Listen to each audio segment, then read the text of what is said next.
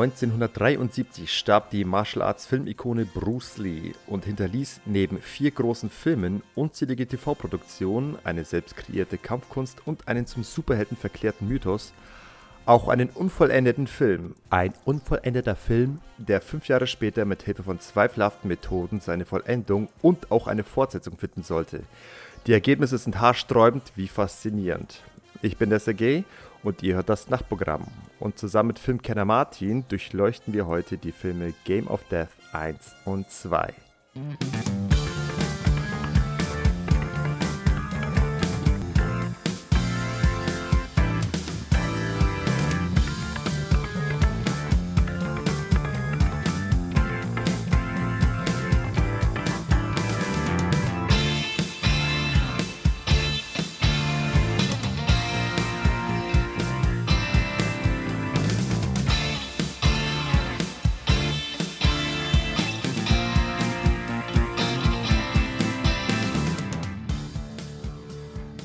Martin, wir haben es geschafft. Ich weiß zwar nicht, ob wir uns jemals das als Ziel gesetzt haben, aber wir haben es geschafft. Wir haben die 50 geknackt. Es ist ein wunderbarer Anlass, darauf ein Dosenbier. Jetzt hätte ich es eigentlich aufpoppen sollen, aber Gierschlund, der ich bin, habe ich es natürlich schon vor fünf Minuten aufgerissen, oben die Lasche an der Dose. Von dem tollen Steam, Steampunk äh, IPA-Bier, das es bei Lidl gibt. 50 Episoden Nachtprogramm, da können wir doch stolz auf uns sein. Jetzt können wir offiziell zum, zu den alten Podcast-Knackern. Oder dauert es noch ein bisschen bis dahin? Naja, wenn wir es in Jahren rechnen, dann ist es natürlich noch nicht ganz so beeindruckend. das stimmt, aber wir, wir haben eine weite Reise gemacht und, und vieles ist äh, passiert und wir haben viele tolle neue Menschen kennengelernt und äh, das äh, finde ich schon mal super.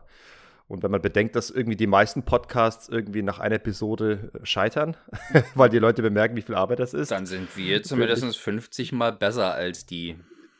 Ich wollte es gerade sagen, 50 Mal so gut. Wo, wobei, wir müssen, wir müssen ja festhalten, äh, die 50 trifft auf mich zu, denn du hast ja einmal gefehlt, ne? Tatsächlich, der Vampir-Podcast der, der Lost Boys und Near Dark Podcast, da hast du ja damals noch gefehlt aufgrund mangelnden Interesses äh, des Themas wegen. Jetzt bist du ja sehr viel weißer und reifer und filmerfahrener und könntest mehr zu dem Film sagen. Aber das. Aber Bock hätte ich immer noch nicht drauf. Obwohl, wenn es nur nach, nur nach Bock auf die Filme ginge, würde ich vielleicht heute, hätte ich vielleicht heute auch nicht so viel zu sagen. sehr, sehr, schöne Überleitung. Ich, ich glaube, also ganz grundsätzlich glaube ich, es trifft auf viele Filme zu, das könnte ich nämlich auch sagen. Nicht auf jeden Film, den wir gesprochen hätten, hatte ich jetzt privat Bock, aber es ist, hat immer Bock gemacht, darüber zu sprechen. Es war immer ein bereicherndes Erlebnis, sich darüber ausgetauscht zu haben und die ganzen vielen kleinen äh, Unzulänglichkeiten auszudiskutieren, die diese Filme so hatten. Ich habe die Bocklosigkeit auch eher nach dem Filmgenuss entwickelt. Äh, davor war ich voll der Hoffnung. Das heißt, der Appetit kam nach dem Essen, sozusagen. Die Appetitlosigkeit kam nach dem Essen. So. Nun gut, dann, äh, worüber sprechen wir heute? Wir haben ja nun, der Sergei hat es eben schon rausposaunt und rausgetrötet, 50, ein, ein 50er Jubiläum. Das sind so 50, 50 Folgen pure Jubel, wie ich denke ich mal, wie man in aller Bescheidenheit sagen kann, oder? Das würde ich so sagen. Und wir dachten, da passt doch irgendwie dazu, wenn wir irgendwie die 50 mit berücksichtigen bei der Episode. Und passend zu 50 Episoden Jubel gibt es 50 Jahre Trauer, tiefe Trauer über das Ableben des wohl bekanntesten Martial Arts Stars der 70er, der 80er und dem besten von heute. Der James Dean des Kung Fu, der Steven Seagal der 70er, wie niemand ihn nennt, Bruce Lee. Und wir wollten zuerst über Filme sprechen, die auf, auf quasi das Fortführen auf exploitative Art und Weise, dass er erst begonnen hat, nämlich mit diversen Fist of Fury nach äh, Fortsetzungen. Aber dann kam mir der brillante Gedanke, die Exploitation, die Bruce-Ploitation begann ja mit Bruce Lee selber, Warum also nicht ja. mal die Gelegenheit nutzen, über zwei total echte Bruce Lee-Filme zu sprechen? Äh, und äh, damit sowohl das Thema Bruce Exploitation als auch Bruce Lee zu bedienen und eben des Jubiläums, des traurigen Jubiläums in diesem Fall gerecht zu werden, auch wenn die Filme dann erst später rauskamen. Ganz abgesehen davon, dass zufällig, unabhängig von unseren Ambitionen hier, äh, jetzt von Arrow eine neue Fassung von Game of Death rausgekommen ist. Ein, eine super mega Über-Doku, genannt The Final Game of Death, die auf äh, stolze 200 Minuten und ein paar zerquetschte geht und wirklich irgendwie das, das bisschen Restmaterial, das sonst noch auffindbar aufgefunden werden konnte, was das, die Original-Footage zu Game of Death angeht, die dort eben verwurstet wurde und ja, in ein Essay quasi detailliert ausgeschlachtet wurde? Die ich mir natürlich für unser geneigtes Publikum äh, angeschaut habe und äh, über die ich euch und den Sergei informieren werde. Genau, ich habe ich hab sie nicht gesehen. Ich habe auch relativ spät von der dann erfahren. Und als ich dann die Preise gesehen habe, habe ich auch ein bisschen mit den Zähnen geknirscht, wenn man wirklich äh, bekommen möchte in dieser. Die gibt es bloß in diesen großen Bruce Lee, neuen Bruce Lee-Boxen von Arrow, die irgendwie 180 plus aufwärts Euro gehen. Wer das nicht investieren kann, darf sich auch nicht Bruce Lee-Fan nennen. Da, da, das stimmt.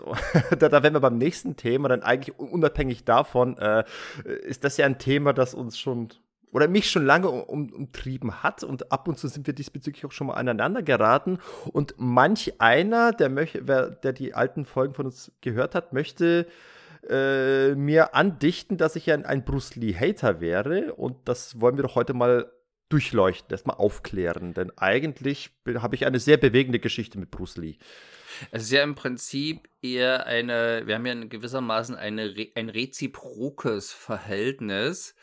Du magst den Mann, aber nicht seine Filme. Ich mag eher seine Filme, aber nicht so den Mann. Das ist so die grobe Ausgangsbasis. Das kann man tatsächlich so äh, mit vielen Abstrichen erstmal so stehen lassen. Natürlich ist es leicht, leicht vereinfacht, weil so gerne mag ich die Filme nun auch nicht, aber.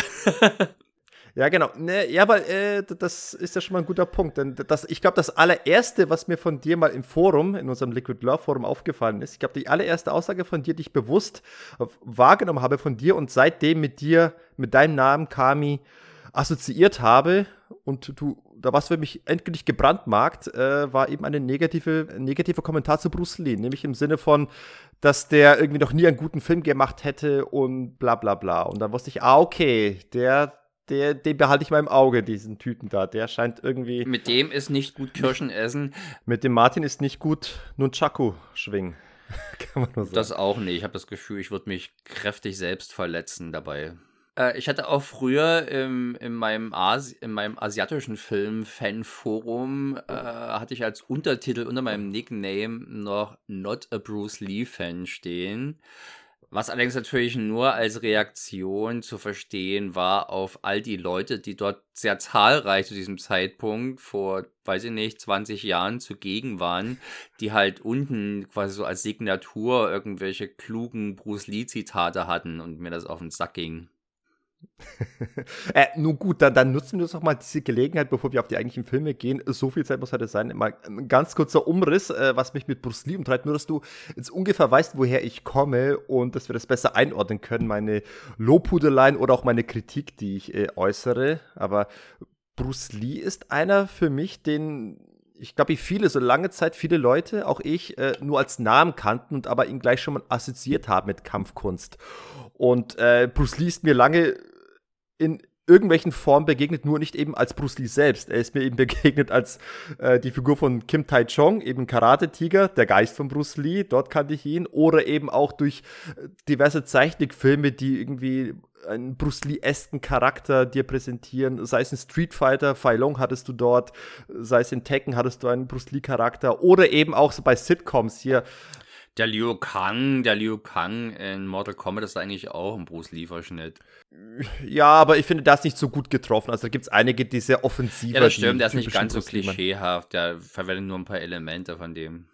Ja, genau. Nee, aber mein Lieblings-Bruce Lee war ja der, der, der Urkel Lee, der Steve Urkel, der sich zu Bruce Lee umtransformieren lässt in seiner Transformationskammer, falls du jemals alle unter ein Dach gesehen Hab hast. Ich. Aber ich kann mich eher an die Folgen erinnern, wo sich dann irgendwie in einen smarten Urkel äh, verwandelt hat. Ja, aber, Stefan Urkel. Aber um deine Liste noch fortzusetzen, wo tatsächlich ein richtiges Bruce Lee Rip-Off gibt, ist World Heroes, falls ihr diese Reihe was sagt. Gab es auch fürs Neo Geo, da gab es eine Figur namens Dragon, die natürlich ein totaler äh, Bruce Lee-Verschnitt war. Ah, das kann ich mir vorstellen. Mein Lieblings-Bruce Lee-Verschnitt ist übrigens, äh, äh, dazu komme ich noch später. Das wird dann mein, mein Fandom noch umso besser vielleicht äh, beleuchten.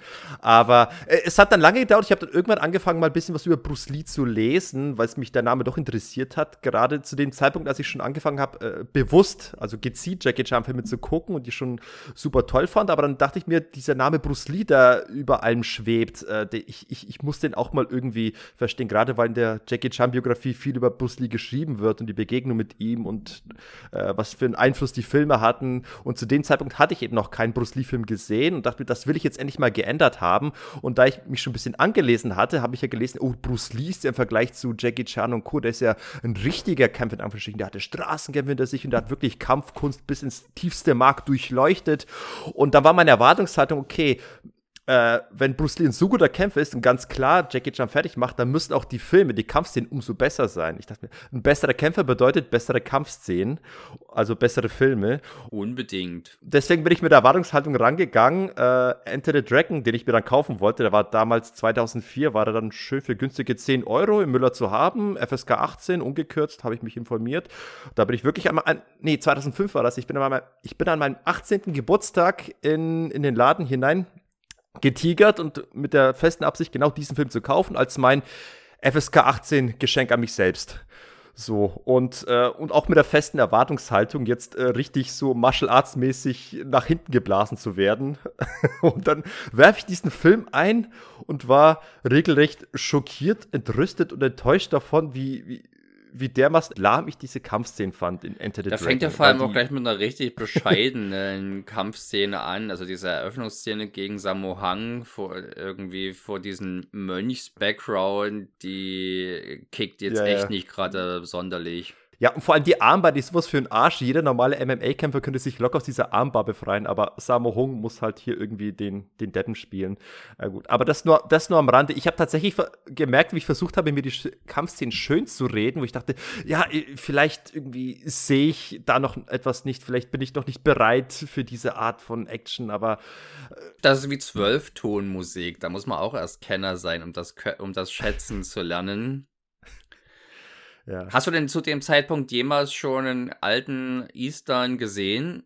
Ich, äh, auf, auf jeden Fall. Also, wenn du die 36 Kamera Shaolin dazu zählst, den die hatte ich als Kind gesehen? mal ja, gesehen. Okay. Den hatte ich schon gesehen. Ich hatte auch diesen einen super billig Eastern, irgendwie die sieben Fäuste des Todes. Äh, der ist mir mal begegnet. Also, ich, ich hatte schon Berührungen mit, mit äh, klassischen billig Hongkong-Kloppern in der Kindheit, aber ich hatte nur in Erinnerung, dass halt, keine Ahnung, dass halt ein bisschen rumgesprungen wird und die Schläge so klingen, wie, wie man Bettlaken auffühlt. So. Du hast vielleicht eine besonders aggressive Art und Weise, deine Bettlaken auszulüften. ja, eben Kung-Fu-Stil, ne? Ich, ich habe immer gedacht, das sind die, die weiten Gewände, die sie tragen, die diese Geräusche machen. Aber bei Ender the Dragon tragen die ja nur so ein paar abartige Schlipper zu Beginn. So, so Ringerschlipper und da klingen auch die Schläge etwas anders. Aber gut, es soll jetzt nicht im Detail Enter the Dragon gehen, vielleicht bei einem andermal. Das Ende von der Geschichte ist, ich war unterm Strich, ich fand den Film nur semi gut, weil mir einfach ich ganz andere Ka Kampfszenen erwartet habe. Nichtsdestotrotz, ich habe mit der Zeit tatsächlich Gefallen gefunden an einigen Kampfszenen, weil dass die Mischung aus Bruce Lees Charisma und seiner Körpersprache hat mir dann doch einige seiner Kampfszenen im Nachhinein sehr schmackhaft gemacht. Aber unterm Strich, was ich deutlich besser fand, auch wenn ich den Film insgesamt enttäuschend fand, äh, war der, der Kauf trotzdem eine Bereicherung, denn die Dokus, die auf diesen auf diese DVD drauf waren. Das war die Bruce Lee Doku Curse of the Dragon und A Warrior's Journey. Die habe ich beide gesehen. Die haben mir die Person Bruce Lee näher gebracht und da habe ich wirklich äh, angefangen, die Person dahinter, hinter den Film wertzuschätzen und ich möchte fast schon sagen, zu verehren. Also wirklich auf eine sehr ungesunde, fanboyische, fanatische Art. Obwohl mir der Film und die anderen Filme, die ich danach auch nachgeholt habe, ich über die alle irgendwie mehr oder weniger den gleichen Kritikpunkt sagen könnte, ähm, habe ich trotzdem irgendwie eine tiefe Faszination für Bruce Lee an sich bekommen, denn ich mochte wirklich den, den Philosophen dahinter und seine, ja, fast schon, ich möchte sagen, progressiv-humanistische Art und Weise, ähm, Filme anzugehen oder wie er das Leben gesehen hat. Äh, und was ich damit meine, ist, äh, dass er, äh, es ist ja bekannt, dass er damals äh, in den 60er Jahren, als er noch ganz klassisch Kung-Fu-Unterricht gegeben hat, in den USA äh, dort entgegen seiner äh, chinesischstämmigen Kollegen äh, nicht auf die Herkunft seiner, seiner Schüler geachtet hat. Ihm war wirklich egal. Ich möchte fast sogar sagen, dass er es wirklich regelrecht begrüßt hat, wenn Nicht-Asiaten, also Nicht-Chinesen, also sprich eben die, die lokalen Amerikaner dort Interesse zeigten an der chinesischen Kampfkunst und sie erlernen wollten. Und er hat ihn äh, ganz klar ohne jede Barriere, ohne jegliches Gatekeeping, wie man heutzutage sagen würde, hat er die Leute trainiert, weil er fest davon überzeugt war, dass diese Kunst jedem Menschen zugänglich gemacht werden sollte. Er war ein Vorreiter dessen, wirklich Kulturen zusammenzubringen, womit er eben auch äh, entsprechend Kritik geerntet hat von seinen äh, chinesischen äh, Meister- und äh, Trainerkollegen. Aber das war ihm egal. Er hat eiskalt wirklich seine, seine Prinzipien durchgesetzt. Ja, und diese Lebensmaxime, stets über Kultur- und Nationalitätsgrenzen äh, hinauszudenken und auch die, diese strikte Ablehnung von Tradition und festgefahrenen äh, Systemen, das ist etwas, das hat mich ungemein inspiriert und auch äh, wirklich geprägt. Also ich habe dann auch, angefangen, die Kampfkünste deutlich flexibler zu sehen und habe mir dann wirklich auch mehr äh, ja, Mixtur gewünscht und dass man diverse nervige Dinge wie irgendwelche Formen beim Taekwondo weglässt. Vielleicht am besten auch den ganzen blöden Kampfanzug, weil ich den eh immer scheiße fand. Ich wäre auch am liebsten lieber in so einem Yellow Tracksuit da rumgelaufen, statt in diesen klassischen weißen Anzügen mit diesen äh, ollen Gürteln da. Ja, und das hatte eben auch auf, auf Kampfkünste angern, wo er später auch selbst zur Überzeugung kam, dass es nicht so was gibt wie eine chinesische oder japanische Art zu kämpfen, sondern äh, wir eben alle bloß, ja, alle Menschen sind mit äh, zwei Armen und zwei Beinen und äh, wir alle müssten eigentlich unseren Körper auf eine bestimmte Art effizient nutzen können, ganz unabhängig davon, aus, aus, aus welchem Kulturkreis man kommt.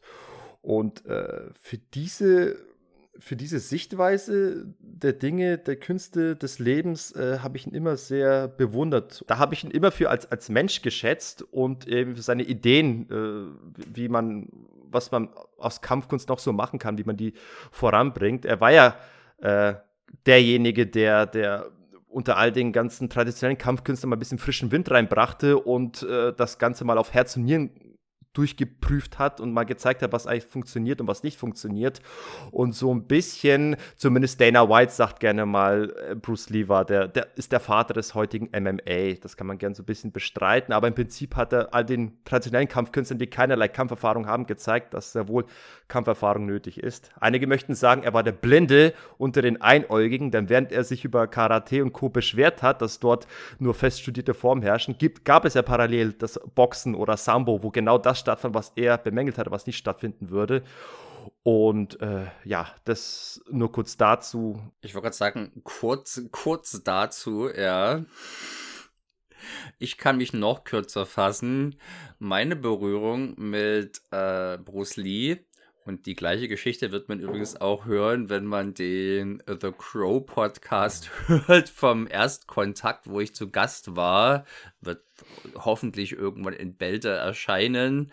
Äh, mhm. War eigentlich eine über ein Poster. Aha. Und zwar hatte ich in den 80er Jahren irgendwo eine gebrauchte Bravo bekommen. Nochmal zum Kontext. Ich komme also aus dem Osten äh, war zu dem Zeitpunkt noch DDR. Dementsprechend war ein Bravo ist natürlich nicht leicht ranzukommen und selbst eine alte Bravo war nach ordentlich was wert. Ich weiß nicht, von wann die war. Ich kann mich nicht erinnern. Ich würde mal tippen, Anfang 80er möglicherweise. Jedenfalls war ein Bruce Lee Poster drinnen. Und mhm. ich hatte mhm. keinerlei Ahnung, wer das ist. Ja, ich habe äh, auf dem Bild, das war so eines dieser gemalten Poster. Äh, ich habe nicht mehr erkannt, dass es jetzt ein Asiate sein soll oder so, aber ich fand ihn martialisch genug, dass ich es rausgenommen und mir an die Tür geklatscht habe. Und mein Vater fand es gar nicht so toll. Eben gerade, gerade der Aspekte wegen, äh, deren wegen ich es an der Tür gehauen habe.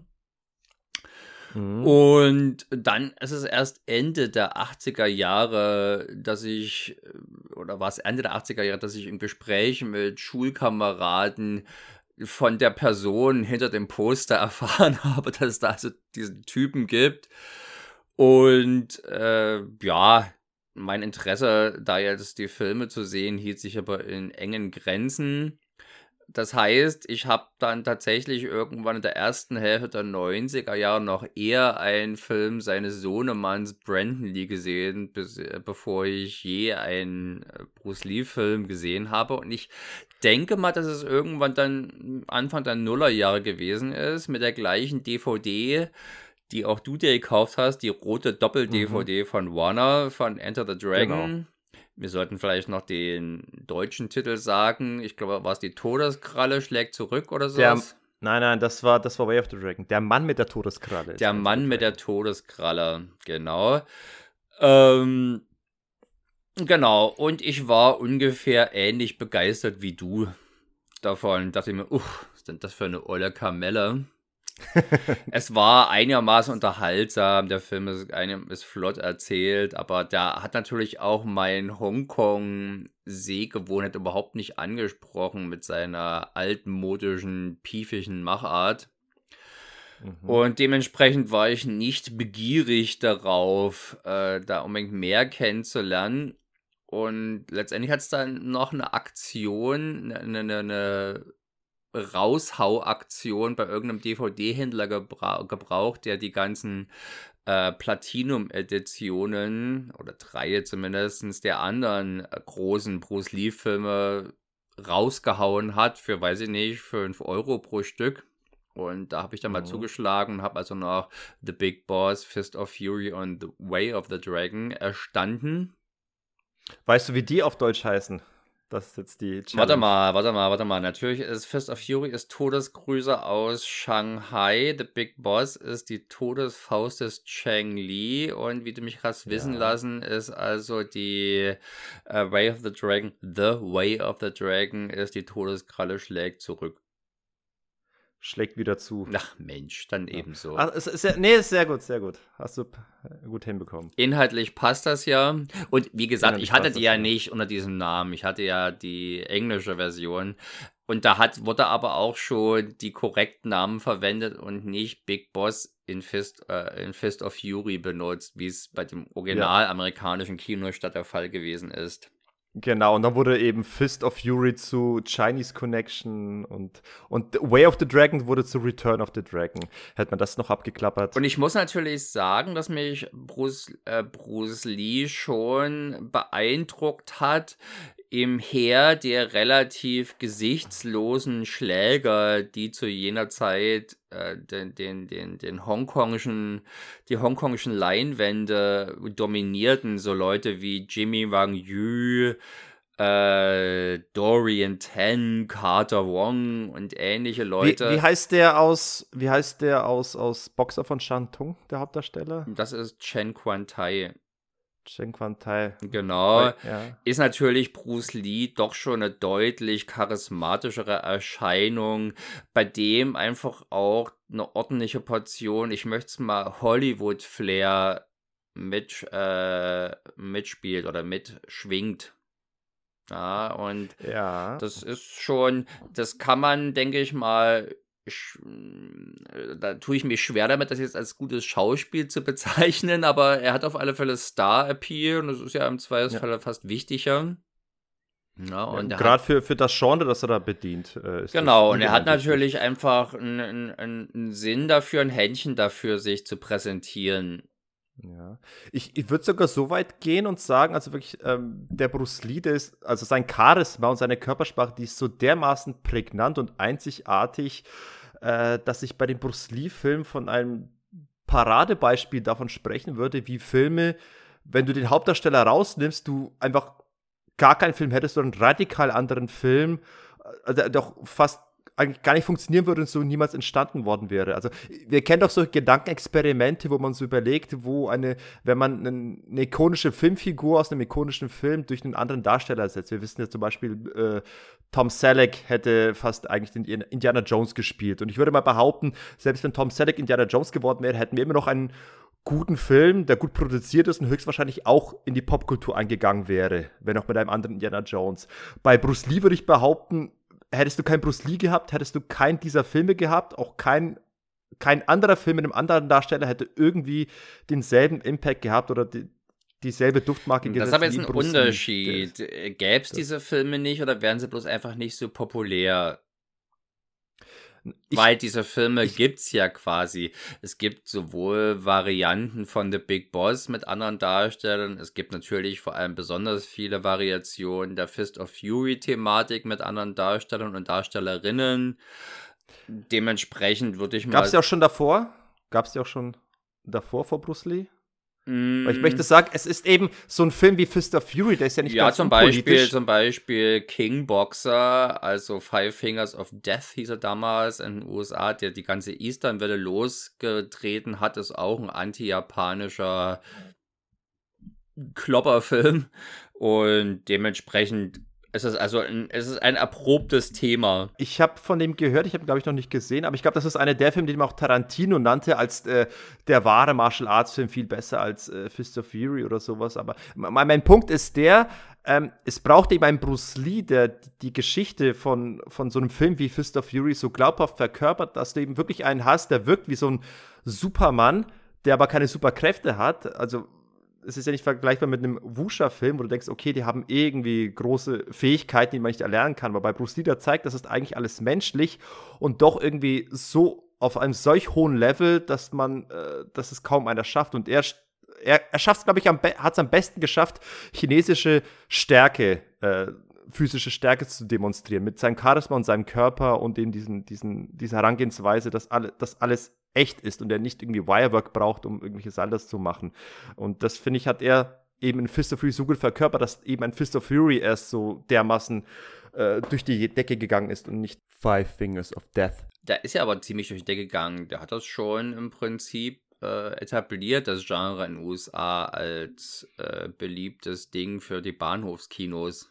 Quasi als Nachfolger der Italo-Western oder so. Mir geht es jetzt nur um den, um den Unterschied. Ja, aus Kingboxer wäre sicherlich keine US-Kooperation rausgekommen. Auf der anderen Seite gab es eben auch von Shaw Brothers Versuche, mit westlichen Studios zusammenzuarbeiten, wie eben dem.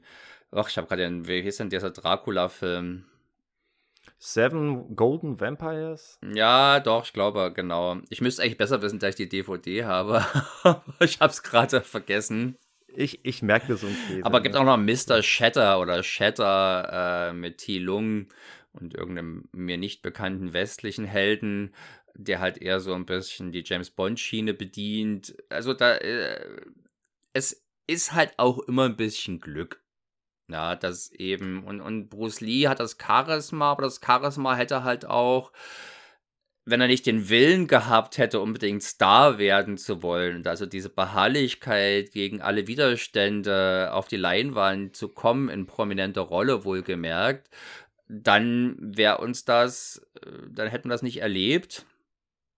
Ich bin nicht, ich bin nicht völlig sicher, wie viel wir jetzt da langfristig dann vermisst hätten, wie ob da, das sind letztendlich die Filmwellen, die er losgetreten hat, waren ja eher kleine Trends, na, die im Prinzip Film, filmtechnisch wenig bewirkt haben, sondern bloß Variationen waren.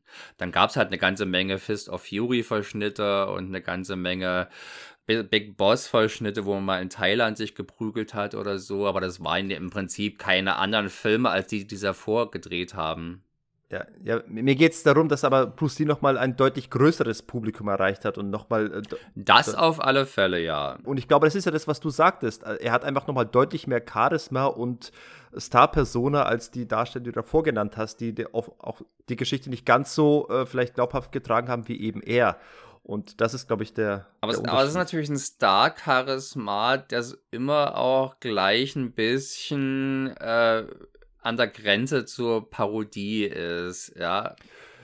Da möchte ich dir auch nicht widersprechen. Also seine, seine Wutausbrüche in den Film und seine, seine Gesichtsregungen, wenn sie vor allem extreme Emotionen ausdrücken sollen, die sind immer ganz nah an der Grenze zur unfreiwilligen Komik. Und ich weiß manchmal tatsächlich nie, ob ich lachen oder äh, ergriffen sein soll.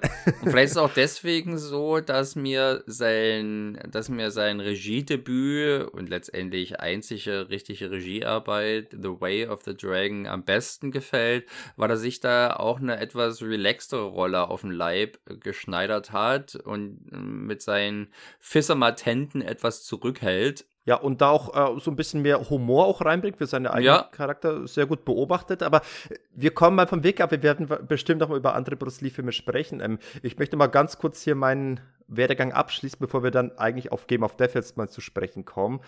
Äh, wie gesagt, ich habe die anderen Bruce Lee-Filme gesehen und fand ihn toll, aber vor allem durch die Dokus und durch den Mann dahinter, was, er, was quasi sein Erbe ist, habe ich ihn erst richtig zu schätzen gelernt. Und zwar so sehr, dass ich fast schon äh, missionarisch äh, die, die frohe Botschaft des Jeet Kune Do verk verkünden wollte. du gingst also deinen Freunden und Bekannten auf den Sack. Ich, äh, mehr als das. Ich glaube, Jeet Kune Do ist einer der meistgeschriebenen Wörter, die ich mal auf meinem Blog geschrieben habe. Einfach weil ich, weil ich diese Buchstabenkombination so toll finde. Jeet Kune Do, was für ein geiler Name, dachte ich mir einfach nur. Und äh, ja, ich, ich war so besessen von diesem Namen, dass ich, dass es so sehr, sehr peinliche äh, Aus Auswüchse an sich. K kleine Anekdote, wir hatten mal im Studium hatten wir einen kleinen Rhetorikkurs und haben ein Spielchen gespielt und zwar äh, ein Assoziationsspiel. Wir sitzen im Sitzkreis und einer sagt einen Begriff und der andere muss irgendwie einen Begriff sagen, den er damit assoziiert. Ne? Also keine Ahnung. Musik, äh, schön, äh, Frau, äh, Sex, äh, was weiß ich, keine Ahnung. Also mhm. Und äh, ich wusste schon irgendwie, zehn Leute im Voraus wusste ich schon, noch bevor das Spiel anfing, wusste ich schon, dass ich einfach Jeet Kune Do sagen werde. Auch ganz egal, was mir das, was mein Nachbar mir für ein Wort sagt. Uh, ja, und natürlich war die Antwort von meinen nächsten Nachbarn, hä, was?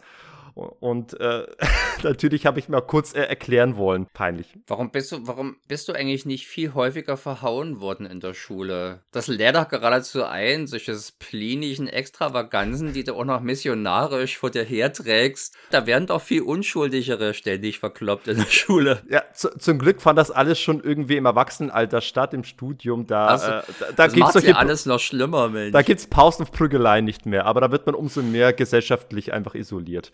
Mm. Von, von daher.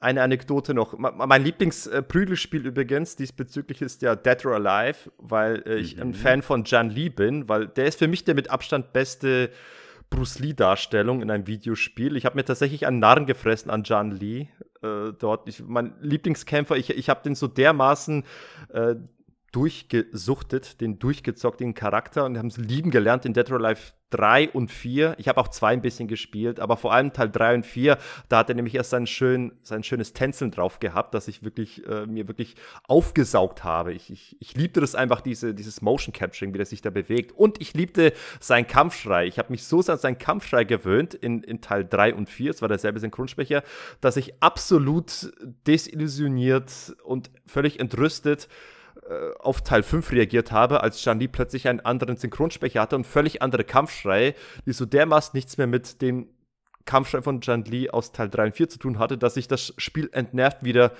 zurückgegeben habe. Hab's dann wieder verkauft. Ich konnte es nicht spielen. Es, es ist ein Skandal. es ist ein Skandal. Hatte der denn zumindest eine genauso aufwendige Brustphysik wie seine weiblichen Kolleginnen? Äh, ne, männliche Brüste in Dead or Alive äh, wackeln nicht so gut. Man, man, man, könnte sich wundern, warum nicht zumindest das Gemächt ein bisschen wackelt und die extra große Gemächte haben, aber man sieht ja, dass die Macher eher das männliche Publikum hier äh, im Hinterkopf hatten, die das spielen. Schweine. Schweine, ne? Aber da wird man eben mehr bedient bei Dead or Life Extreme Beach Volleyball, das nur am Rande. Mm. So, jedenfalls, äh, irgendwann wurde es ruhiger um Bruce Lee und ich habe zwischendurch vieles andere gemacht. Ich habe andere Kampfkünste ausprobiert. Ich habe auch Podcasts gehört, Joe Rogan oder hier mein Lieblings-Martial äh, Arts YouTuber äh, Ramsey Dewey. Äh, und von denen habe ich so einiges äh, über Kampfkunst gelernt, auch in der Theorie, sodass in, in der Zeit mittlerweile Bruce Lee bei mir so ein bisschen einen anderen Stellenwert hat. Also mittlerweile ist, äh, gehört es zum guten Ton, die Fähigkeiten, die kämpferischen Fähigkeiten eines Bruce Lee anzuzweifeln. Und ich gehöre mittlerweile auch dazu, äh, dass ich jetzt nicht mehr felsenfest davon überzeugt bin, dass ein Bruce Lee mit, mit, mit Sicherheit auch Mike Tyson und ein Muhammad Ali äh, verkloppt hätte. Das ist Sergei, Bruce Lee wird es selbst im lieben Gott einen weißen Rauschebart vom Kinn kloppen. Natürlich. Aber noch kurze Frage. Drei Bruce, welche magst du am liebsten? Bruce Willis, Bruce Lee oder Bruce Springsteen? Ich bleibe bei Bruce Lee in dem Fall. Okay. Aber deine Umgebung wäre natürlich vermutlich viel nerviges Bruce Lee-Missionären erspart geblieben, wenn dein erster Bruce Lee-Film Game of Death gewesen wäre. Wäre es das? Hm. Okay, der ganze Film an sich. ja, dann gehen wir schon mal ins Eingemachte. Game Game of Death. Ich habe mich ja selbst gespoilert, weil ich gelesen habe, was du ihm bei äh, Letterbox für Punktwertung gegeben hast. Da muss man ja aufpassen, äh, was man da genau eine Punktwertung gibt. Gibt man äh, dem vollendeten Film von Robert Klaus eine Punktwertung oder dem Ursprungsmaterial von Bruce Lee alleine? Also da muss ich gleich mal sagen, ich finde das völlig ein Unsinn, was die Wikipedia treibt. Wenn man da also Game of Death eingibt, kommt man auf einen angeblichen 72er Film, wo Story und Besetzung dasteht. Nur gibt es diesen Film halt nicht. Was es gibt als Game of Death ist eben dieser Film von 78, den wir heute besprechen. Ja. Und von dem ich natürlich enttäuscht war, weil er heißt ja auf Deutsch Mein letzter Kampf und ich dachte, es wäre die Fortsetzung von Hitlers Mein Kampf. Ja, genau. Diesmal äh, in sein neues Leben hat, ist er untergetaucht nach China und hat dann ein genau. Leben als, als äh, hochgewachsener Kung Fu-Meister geworden. genau. Statt Martin Bormann wurde er Bruce Lee. Ja, er hat sich einen großen Ra äh, Rauschebart antrainiert ja, und verkloppt dann dort die Japsen, weil sie ihn enttäuscht haben als Verbündeter. Also das passiert alles natürlich nicht. Also nur, trotzdem halte ich das natürlich für einen etwas zweifelhaften Titel. Mein letzter Kampf. Es hätte ja auch sein letzter Kampf sein können, aber nein, es musste tatsächlich mein letzter Kampf sein. sein letzter Kampf, Bruce Lees letzter Kampf. Ach, es ist, es ist zum Haare raufen, aber. Ja. Bleiben wir bei Game of Death, ein coolerer Titel. Genau.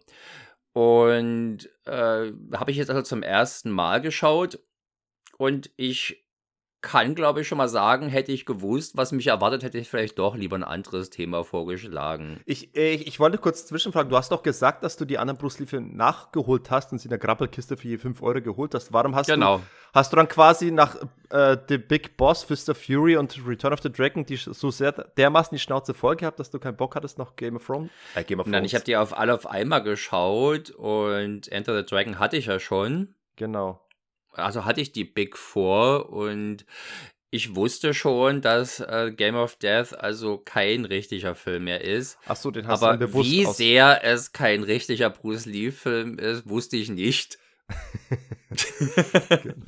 okay, okay, das heißt, du hast den da bewusst ausgeklammert in den, in den Glauben, dass es ja kein richtiger Bruce Lee Film ist. Und Kann auch durchaus sein, dass den einfach nicht billig verramscht haben.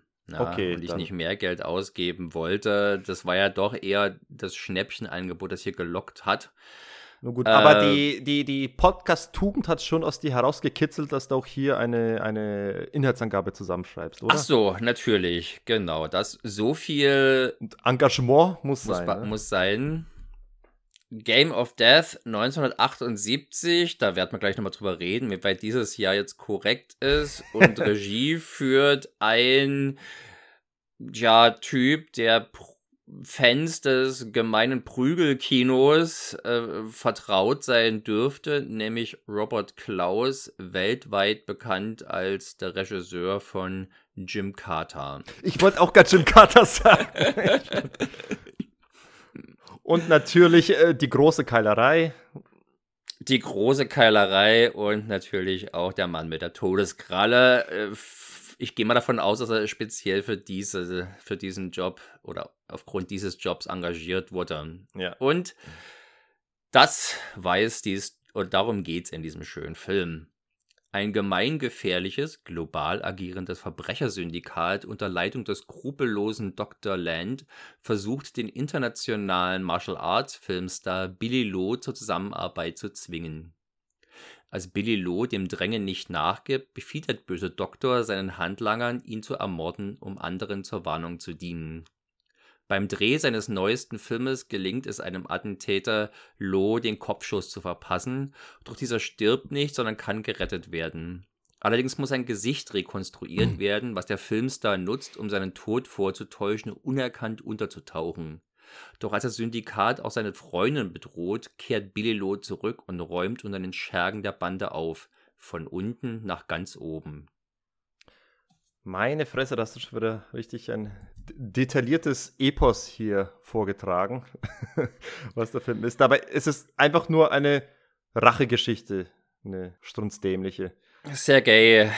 Was meinst du denn, in welcher Disziplin ist denn der Dr. Land ein Doktor? Wo hat er denn seinen Doktor gemacht? Ich glaube, der, in derselben Disziplin, wo Dr. Proton seinen Doktor gemacht hat. Im Böse sein. Das ist der, der Bösewicht aus Duke Nukem Teil 1, der auf so einem äh, so. Stuhl sitzt und irgendwie zum Mond fliegt. Äh, Finster lachen. Finst und, bö finst und finsterisch Pläne schmieden. Von denen aber auch nicht so ganz klar ist, warum, wozu. Ja, genau. So. Ich, ich hätte eigentlich doch gemeint, dass natürlich, äh, dass so eine Triadengeschichte ist und die Triaden natürlich gerne wollen, dass irgendein Hongkong-Filmstar irgendwie ein bisschen mehr für sie arbeitet und bestimmte Filme für die dreht, keine Ahnung. Oder vielleicht wollen sie die Nummer durchziehen wie bei wie Billy Blanks in Karate Tiger äh, 5, wo er irgendwelche Snuff-Videos drehen soll, weil die damit irgendwie Kohle machen. Ich, ich weiß es nicht, aber böse ich Leute. Ich habe wirklich gefragt, warum ist denn jetzt der Chef dieser, dieses Syndikats ein Dr. Land? Warum muss es denn ein Doktor sein? Ohne dass das Ganze je thematisiert wird. Es, ich, es macht so einen seltsamen Eindruck. Ich glaube, es ist, äh, gehört zum guten Ton, einen Bösewichten zu haben, der so einen aristokratischen Anstrich hat, so, so einen edlen Intellektuellen. Ja, da hätten sie ihm einen, Adel, einen Adelstitel äh, passen können. Das hätte dann vielleicht auch irgendwie noch zu dem Mein letzter Kampf gepasst, zu diesem Bezug, wenn es ein von, es wäre dann vielleicht ein Adolf von Rommel oder sowas. Der, der Count, äh, Len wie heißt der nochmal, der Doktor? Land. Land, ein Count Land. Naja. Das ist auch so ein langweiliger Name, Land. Äh, es fängt schon scheiße an. Interessant auch übrigens, dass das Ganze mit so einer James Bond-mäßigen Eröffnungssequenz und zwar nicht so eine Eröffnungs-Action-Sequenz, sondern der Credit-Sequenz Credit beginnt. Was ich fast äh, sagen würde, das allerbeste am Film ist welche in einen, durch die Ikonografie in einen Glücksspiel-Charakter irgendwie evoziert, der dann aber im Film nie zum Tragen kommt. Also die sind nie im Casino oder sowas, aber du siehst da irgendwie so einarmige Banditen und Roulette-Tische. Sehr seltsam. Ja, da, es, wirkt so ein bisschen äh, aus, aus dem Hut gezogen, so, weil man. Man merkt aber, passt. irgendwie haben sie versucht, den Film krampfig auf James Bond zu bürsten, wozu ja auch beiträgt, dass man James Bond Stammkomponist John Barry engagiert hat für den Soundtrack, der natürlich nochmal diese Vibes ja. unterstreicht. Ich, ich, möchte mal behaupten, gerade weil man diese James Bond-Thematik, äh, so diesen Anstieg verleihen möchte, auch mit der Musik, aber das Thema es nicht hergibt, da sagt man sich, okay, äh, dann, was passt zu James Bond, zu John Barry? Irgendwie Casinos, also packt man das ins Intro rein, auch wenn der Inhalt des Filmes es nicht hergibt. Was weiß ich. Was heißt der Inhalt des Filmes? Der Inhalt des Filmes gibt auch keinen Film her. es ist, es ist ein ganz seltsamer Film, der herzhafte Godfrey Ho Ninja-Film-Vibes versprüht. Das, das Thema wollte ich tatsächlich wieder Das ist eigentlich ein dickes Thema bei dem Film. Wer war eigentlich zuerst da? Robert Klaus oder Godfrey Ho? Glaubst du, Godfrey Ho hat sich die Praktiken von. Godfrey Ho hat auf alle Fälle schon und zusammen mit John Woo war der ja als Regieassistenz bei diversen Chang-Chi-Filmen äh, zugange. Ja. Ja, solche Wurzeln hatte der gute Mann. Mama, vielleicht sollten wir äh, vorausschicken, einmal kurz produktionstechnisch hier mal die, die Fakten auf den Tisch legen. Äh, wir, Bruce Lee hatte 1972 nach den Erfolgen von äh, The Big Boss und Fist of Fury hat er so viel Erfolg gehabt, dass er von Golden Harvest Narrenfreiheit bekommen hat. Er konnte seinen eigenen Film drehen, nämlich äh, Way of the Dragon. Und auch der Film lief super. Und natürlich war sein nächstes Projekt, das, wo er auch äh, zu 100% dahinter stand, sowohl als Regisseur, Produzent, Kameramann, äh, Drehbuchautor und eben auch Hauptdarsteller, äh, war eben Game of Death. Da hat er einige Szenen gedreht, hauptsächlich im Finale und hat die Dreharbeiten aber eben abgebrochen, weil sich eben die Gelegenheit äh, anbot, an Enter the Dragon zu arbeiten, was dann eben Vorrang hatte, weil er zum ersten Mal die Gelegenheit hatte, wieder an einer amerikanischen Produktion mitzuwirken, nachdem er das Jahrzehnt davor äh, immer nur als, als, als Sidekick verheizt wurde und jetzt konnte er endlich mal als Hauptdarsteller brillieren. Deswegen hatte das Projekt Vorrang und aber dann ist er leider vorzeitig gestorben und wir haben eben diese, diese Footage von äh, 30 Minuten, die da rumlag. Jetzt hast du es natürlich zu unflapsig formuliert.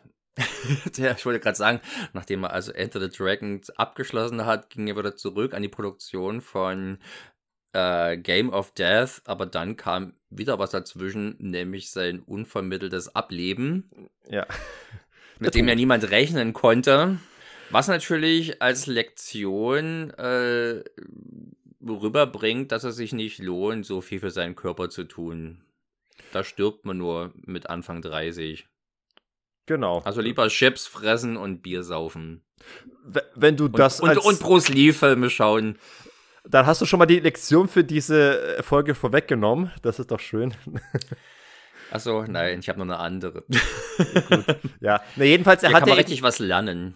Ja, genau. Und eben, dann lag eben dieses Material von 30, 40 Minuten herum und es, da dachte sich doch die Leute von Golden Harvest, wäre doch schade, wenn das einfach so versauert.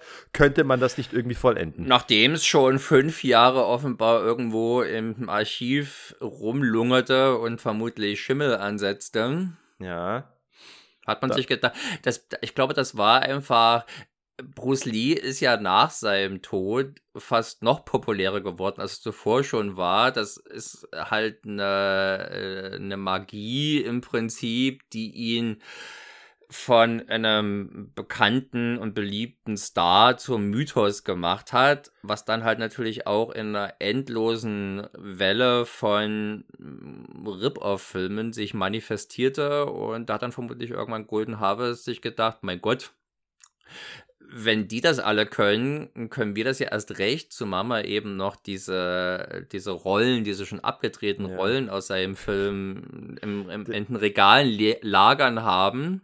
Äh, der, der, der Markus Nowak, der Badmovies.de Schreiber, Dr. Acula, der, der, der meinte mal, man hätte Bruce Lee fast umbringen müssen, damit einem nicht diese herrliche Tradition an, an Bruce Plantation entgangen wäre. des Bruce Poitation Films, genau. Ja. Aber Game of Death gibt vor, dass die Hauptrolle von Bruce Lee gespielt würde. Ja. Und das ist natürlich schon eine dreiste Lüge, muss man mal schon so sagen, oder? Mhm. Ich, ich weiß nicht, äh, man muss einen Jurist befragen, wie man das so deuten kann.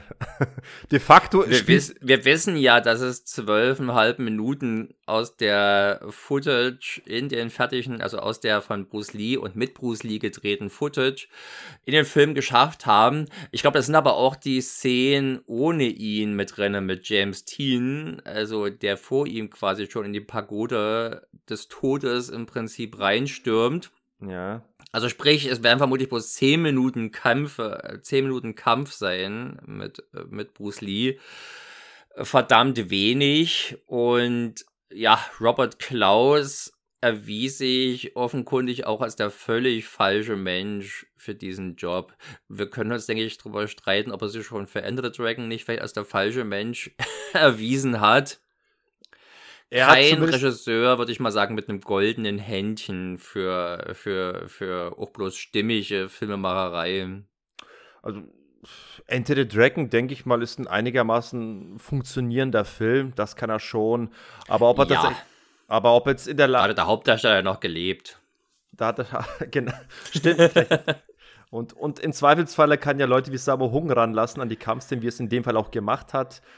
Ja. Aber, aber hier wirklich da, allein schon die, die Ambition, das Ansinnen, das, das Herangehen von vornherein ist eigentlich schon zum Scheitern verurteilt gewesen, weil mit die, die Techniken, mit denen man sich hier beholfen hat, um irgendwie den Film und auch die, die Bruce Lee-Figuren im Film zu vollenden, also sich einerseits mit, mit, mit, Bruce, mit Bruce Lee-Darstellern zu begnügen, die dann meist irgendwie nicht so richtig ihr Gesicht in die Kamera halten, sondern eher so halb verdeckt, eher, eher so verschämt, als ob die gar nicht in die Kamera sehen wollen. Meist siehst du sie von hinten oder sie versteckt sich hinter einer Sonnenbrille oder hinterm Schatten oder am besten hinter einer hineingepasteten, reingeschnittenen Papier äh, aufgeklebten Miniatur von Bruce Lee.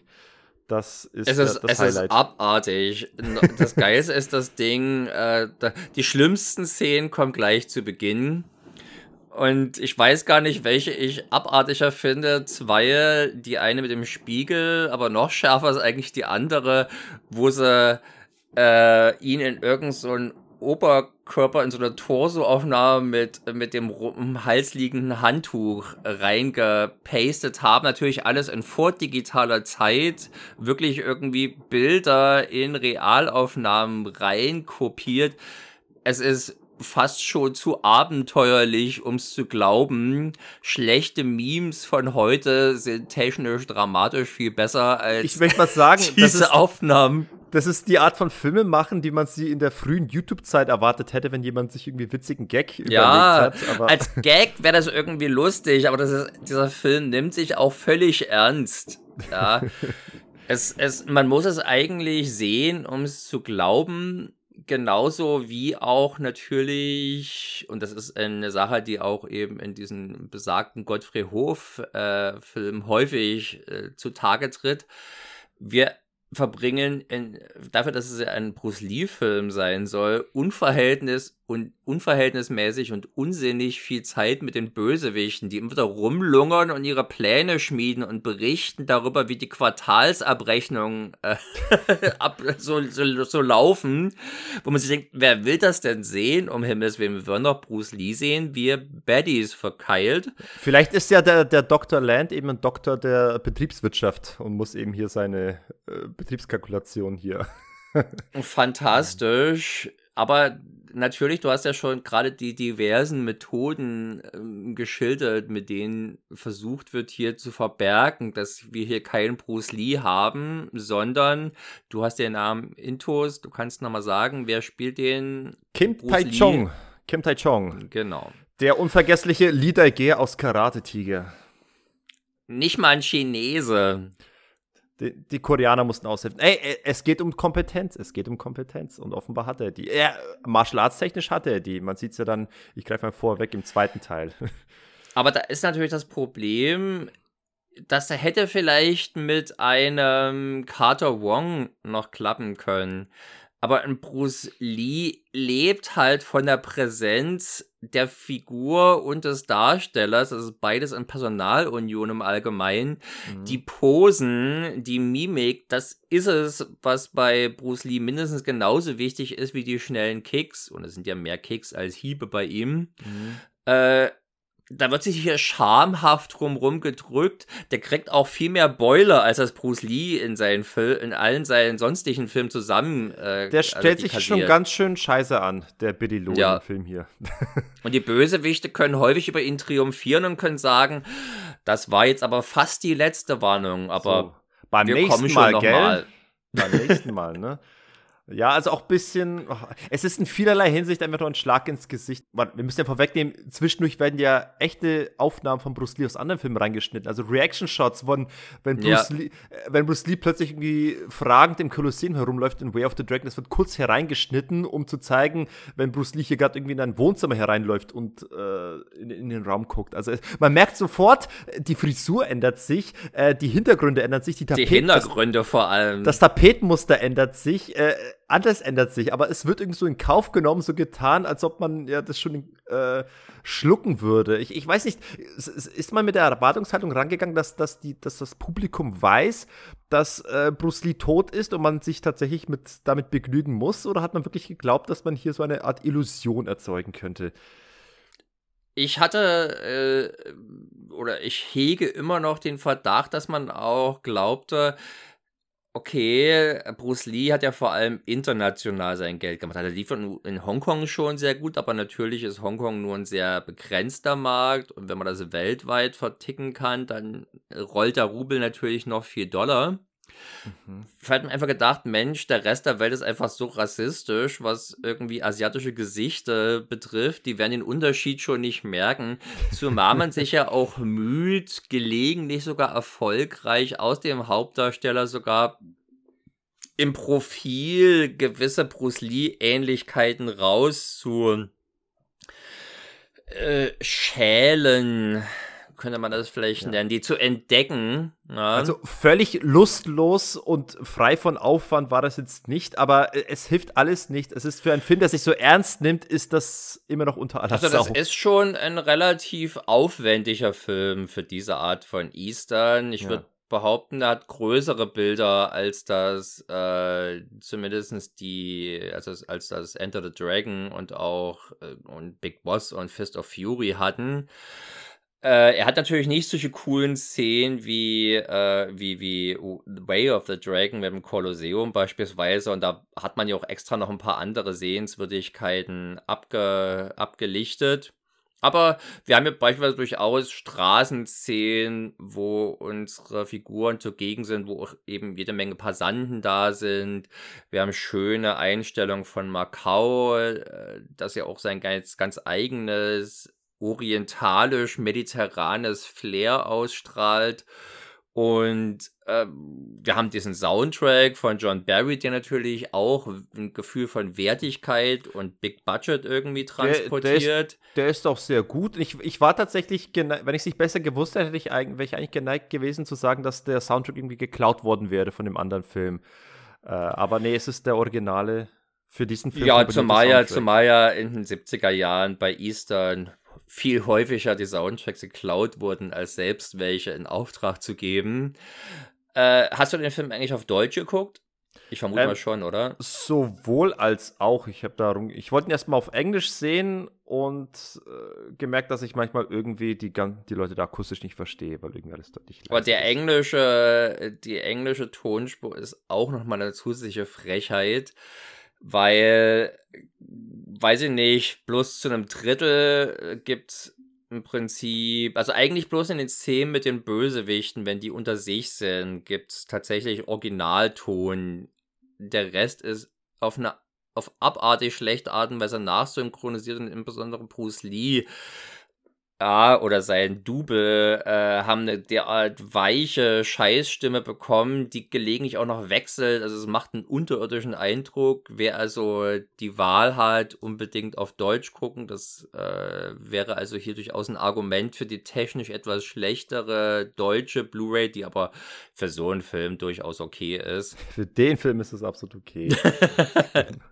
Ich, habe ich hab meinen Satz vorhin nicht zu, zu, Ende geführt. Die, die, der Gipfel der Frechheit, was das Einbauen von Stock-Footage angeht, ist ja dann, als man dann innerhalb des Filmes äh, inhaltlich äh, kommt es jetzt zu einem äh, Scheintod, zu einem ja. Äh, genau, und dann, und dann wird eben gezeigt, wie der Billy Low-Charakter beerdigt wird. Und was verwendet man für, für diese Beerdigung? Nämlich die echte Aufnahmen von Bruce Lees Beerdigung, die man hier reinschneidet.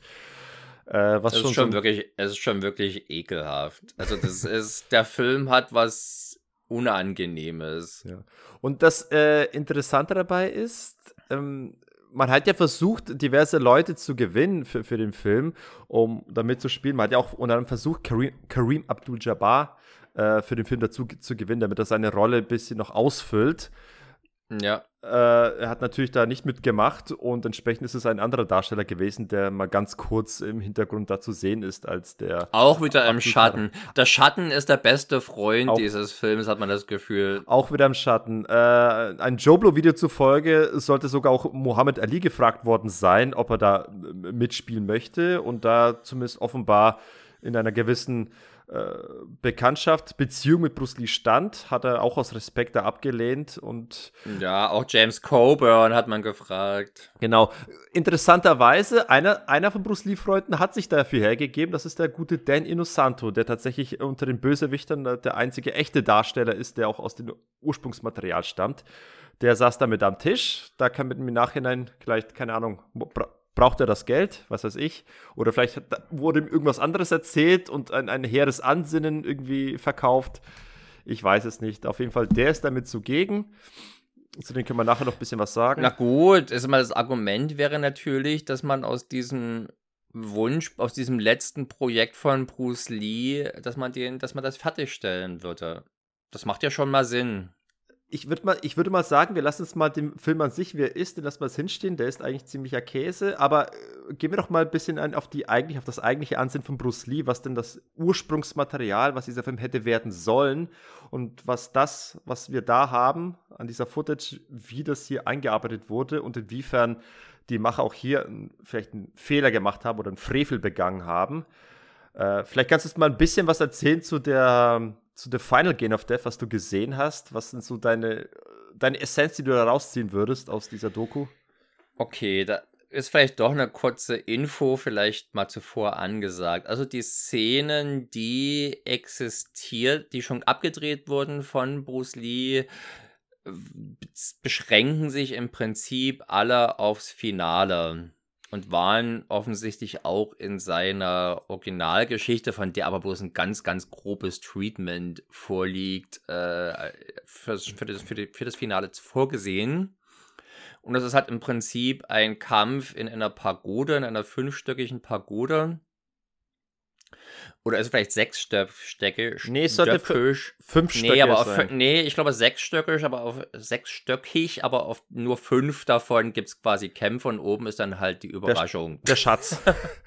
der Schatz Wo noch keiner wusste, was es eigentlich sein sollte. Vermutlich irgendein Martial Arts äh, nee. Handbuch oder sowas mit tollen Techniken oder sowas. Die Ursprungsgeschichte soll ja gewesen sein, so kann man den Notizen entnehmen, dass äh, der Bruce Lee Charakter ein, ein großer Martial Arts Champion gewesen ist, der dann von irgendwie Triaden gezwungen ist, äh, dort hochzulaufen. Seine Schwester ja, wurde entführt. Von koreanischen. Er wurde, die Schwester wurde entführt und er sollte für diese Gangstertruppe sollte sich dort hochkämpfen, weil es dort einen Schatz gibt oder irgend sowas und das ihn für ihn holen. Und äh, er sollte quasi den, den Weg frei machen und sich da durch diese Kämpfer da durchkämpfen.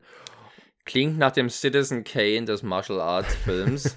genau. Und ja, das eigentliche Ansehen von Bruce Lee war es ja, er wollte ja seine persönliche Sicht und seine Interpretation von Kampfkunst darstellen, weil, äh, wie ich schon eingangs erwähnt hatte, er war ein, ein Feind von festgefahrenen Strukturen und Traditionen und war ein Freund dessen, mit eben jenen Strukturen aufzubrechen, wenn man sie hinterfragt und sieht, dass sie irgendwie keinen richtigen Wert haben in der Realität. Und ähm, da, es ging darum zu, die, zu zeigen, dass ein Kampf echt ist und dass man flexibel reagieren muss, dass es keine einstudierten Formen gibt. Und äh, das wollte eben dadurch zeigen, dass er eben derjenige ist, der dieses Jeet Kune Do, seine eigene Kampfkunst da vollführt, die das Kampfkunstkonzept, dass sich quasi kein eigener Stil ist, aber sich anderen Stilen anpassen kann, weil es eben darum geht, irgendwie äh, das Maximum aus dem zu nutzen, was man gerade aus der Situation nutzen muss. Äh, bisschen äh, unsauber formuliert, aber er hat go go with the flow sozusagen. Go, with the, be like water. Ne? Und das reimt sich aber nicht. Man klingt prätentiös. Genau. Aber äh, er hat dem Ganzen versucht, auch den ganzen visuellen Ausdruck zu verleihen, indem er auch eben einen völlig unangepassten, untraditionellen, un ein untypisches Kostüm getragen hat, nämlich diesen gelben Tracksuit, der mit, nicht zu vergleichen ist, was man sonst traditionellerweise im Kampfkunstbereich tragen würde. Ergänzt würde vielleicht noch jemand sagen, ja, und gelb ist irgendwie die Farbe des Kaisers. Habe ich mal vom Wolfman gelesen im Thread. Das wird bestimmt, das wird bestimmt das Ding gewesen sein, warum der gelb hat. Nicht, weil es nicht weil's einfach eine Signalfarbe ist und genau. auffällt. genau. Äh, ja, und jedenfalls, und äh, das, das, äh, der Clou war, in jedem in jeder Pagode, in jedem Stockwerk hast du einen Kampfkünstler, der eine andere Kampfkunst repräsentiert und auf die sich eben unser Jeet Kune Do-Kämpfer immer anpassen muss, weil er für jeden Kampfkünstler eine andere Technik, eine andere Herangehensweise herbringen muss. Und äh, ja, und das geht, fängt an bei Dan Inosanto, er wäre quasi der dritte Endboss. Die ersten zwei wurden nie gefilmt, die ersten zwei Stockwerke. Und Dan Inosanto ist eben ein Meister des Arnes Eskrima, der philippinischen Stockkampfkunst. Wir hatten also äh, gedreht wurden zwei Stunden Material. Äh, zu dem Zeitpunkt, als der Film rauskam, waren die aber nicht vollumfänglich zur Verfügung, aber 45, eine Dreiviertelstunde ungefähr Material gab es eben schon. Aber Robert Klaus war aus Gründen, über die wir gleich nochmal sprechen können, nicht zufrieden mit diesem Material und hat deswegen nur halt eben 10, 12 Minuten davon in seinen Film übernommen. Ja. Und da, wenn man sich damit beschäftigt und das mal ein bisschen hinterfragt, dann kann man vielleicht auch verstehen oder kann man vielleicht besser verstehen, warum Leute wie eben Bruce Lee oder eben auch später Jackie Chan so frustriert waren von der Zusammenarbeit mit westlichen Filmemachern, weil halt wirklich äh, deren Arroganz hat einfach verhindert, diese chinesischen Filmprofis überhaupt ernst zu nehmen, dass deren Schaffen was wert ist. Äh, ein Typ wie Robert Klaus, dessen Ruhm einzig und allein auf Enter the Dragon basiert, den man nun sicherlich nicht wegen Robert Klauses toller Regiearbeit, sondern eben wegen Bruce Lee guckt. Ja, dass dieser Trottel sich hinstellt und sagt, nee, wir haben jetzt zwar eine Dreiviertelstunde Kämpfe, aber davon verwenden wir bloß zehn Minuten, weil die Leute wollen bestimmt lieber unseren Fake Bruce Lee in diesem Wannabe James Bond Verschnitt sehen. Der Typ verdient eigentlich totgepeitscht zu werden für diese wirklich abartig arrogante Herangehensweise. Ich, ich, möchte, da, ich möchte jetzt aber äh, Widerspruch einlegen. Ähm, man muss auch dazu sagen, dass die, dieses Material, das da besteht, auch, auch deutlich mehr Dialogszenen bestehen, die auch darauf abziehen, dass Bruce Lee so ein bisschen seine Kampfkunst erklärt. Man sieht es in dem Kampf gegen Dan Inosanto, hast, hast du sehr viele Szenen, wo er fast schon belehrend äh, ihm erklärt. Ja, Mensch, das ist doch erstmal, da, da kommen wir schon gleich drauf. Trotzdem ist doch erstmal eine Runde. Das wäre aber erstmal Bruce Lee-Footage gewesen. Das wäre Bruce Das hätten die Leute bestimmt gewesen. lieber angeguckt, als diese abartigen Mafia-Fressen ja. beim Scheiße labern. Das, und das, das sage ich als jemand, der kein großer Bruce Lee-Fan ist, aber die, es, den Leuten muss doch klar gewesen sein, warum die Leute in einen Bruce Lee-Film gehen. Das Allermindeste wäre doch zumindest nah, um Bruce Lee zu sehen. Ja, anstatt das Maximum aus dieser Footage rauszumelken, schmeißt man drei Viertel davon weg. Ich glaube einfach mal aus filmischer, ich meine, der Film ist so schon Rotz, aber ich, ich würde mal behaupten, es hätte es keinen Sinn gemacht, diesen Bililo-Charakter, der vorher irgendwie gar kein Profil hatte, ihm plötzlich jetzt diese, ich sag mal, viel, im Endkampf diese philosophische Tiefe zu geben, wo er plötzlich während des Kampfes anfängt zu reden und äh, die, den Kampfverlauf zu erklären und Analogien von, von Bambusstöcken und, und steifen Anis Klimastöcken. Äh, ja, es hätte viel mehr Sinn gemacht, als sich den Unsinn davor angucken zu müssen. Du, ich, ich, sage gleich voraus, ich finde das Rohmaterial, das, das, das man dort hat, das, das ist ja so schön zusammengeschnitten bei dieser Doku äh, Warriors Journey. Das finde ich super. Das finde ich tatsächlich, das ist so ein schöner kleiner Kurzfilm, wo eben Bruce Lee auftaucht und eben sich da durch drei Stockwerke kämpft und dabei äh, eben seine, seine, seine Kampfkunstphilosophie sowohl verbal als auch physisch äußert. Und diesen kleinen Kurzfilm, der nur drei, 30 Minuten geht, den finde ich wirklich super. Äh, es ist natürlich ein Frevel, was davon alles fehlt in dem Endprodukt. Es ist wirklich nur 10 Minuten schnell ein, ein Kampf-Speedrun in, in dem Game of Death Film, in dem voll, vollendeten. Äh, ich weiß trotzdem nicht, ob das da äh, Sinn gemacht hätte, dem Tempo wegen, weil der Film so schon Rotz genug ist. Äh, ja, aber, aber wenn er eh schon Rotz ist, dann kann man den Leuten doch zumindest Bruce Lee geben. Wenn schon Leute Scheiße labern, dann kann es doch auch Bruce Lee sein. okay. Egal, ob das der Sinn macht im Kontext der Geschichte und hätte man die erste Dreiviertel schon durch irgendwelche anderen Leute kloppen lassen, und irgendein Grund sich ausgesucht hat, warum dann Bruce Lee in dieser Pagode ankommt, dann hätten die Leute das wahrscheinlich geschluckt und es hätte zumindest überhaupt die Berechtigung verdient, mhm. sich Bruce Lee-Film zu nennen.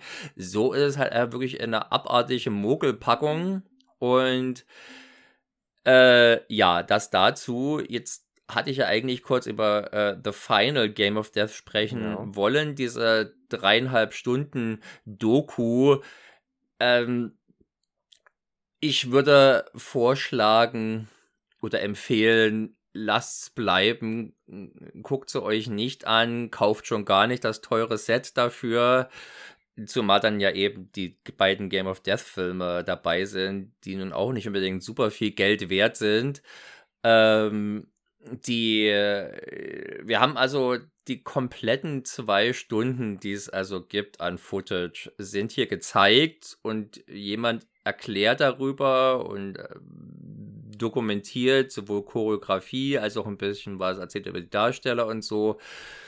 Es ist ganz schön viel Zeit, die da vergeht. Mit einem zweifelhaften Nährwert. Das hätte man alles, denke ich mal, deutlich knackiger verpacken können. Da sind in den zwei Stunden natürlich auch eine ganze Menge quasi B-Roll-Material mit dabei. Also sprich Deleted Scenes, wo ja, auch, ja. Die, Regie, wo auch äh, die Regiebesprechung oder sowas mitzusehen ist. Ähm, Ende haben wir dann halt nochmal eine Art Remake dieses Halbstünders, der bei der A Warrior's Journey Doku mit dabei ist. Jetzt mhm. ist es halt eine Dreiviertelstunde. Man hat noch neues Material gefunden, hat also zum Beispiel noch einen kleinen Kampf davor mit drin, ähm, Szenen erweitert. Ich denke mal, die Bildqualität dürfte deutlich besser sein. Man hat es auch nochmal neu synchronisiert, neu abgemischt, mit neuem Vorspann und Abspann versehen. Es soll halt jetzt so ein bisschen den Eindruck machen eines richtigen Bruce Lee-Films. Es gelingt, sag mal mal, mit Abstrichen. Aber, und da muss ich dir jetzt recht geben, aber es tut, aber ändert an meinem Argument erstmal nichts. Äh, ich mag tatsächlich die Version des Pagodenkampfes, wie sie im, äh, im Robert Klaus-Film drin ist, lieber als diese Dreiviertelstunden-Version davon. Äh, einfach, weil ich die Kämpfe auch nicht sonderlich mag. Ich finde, der Kampf mit Karim Abdul Jabbar Karim Abdul-Jabbar ist der einzige, der ein bisschen kickt.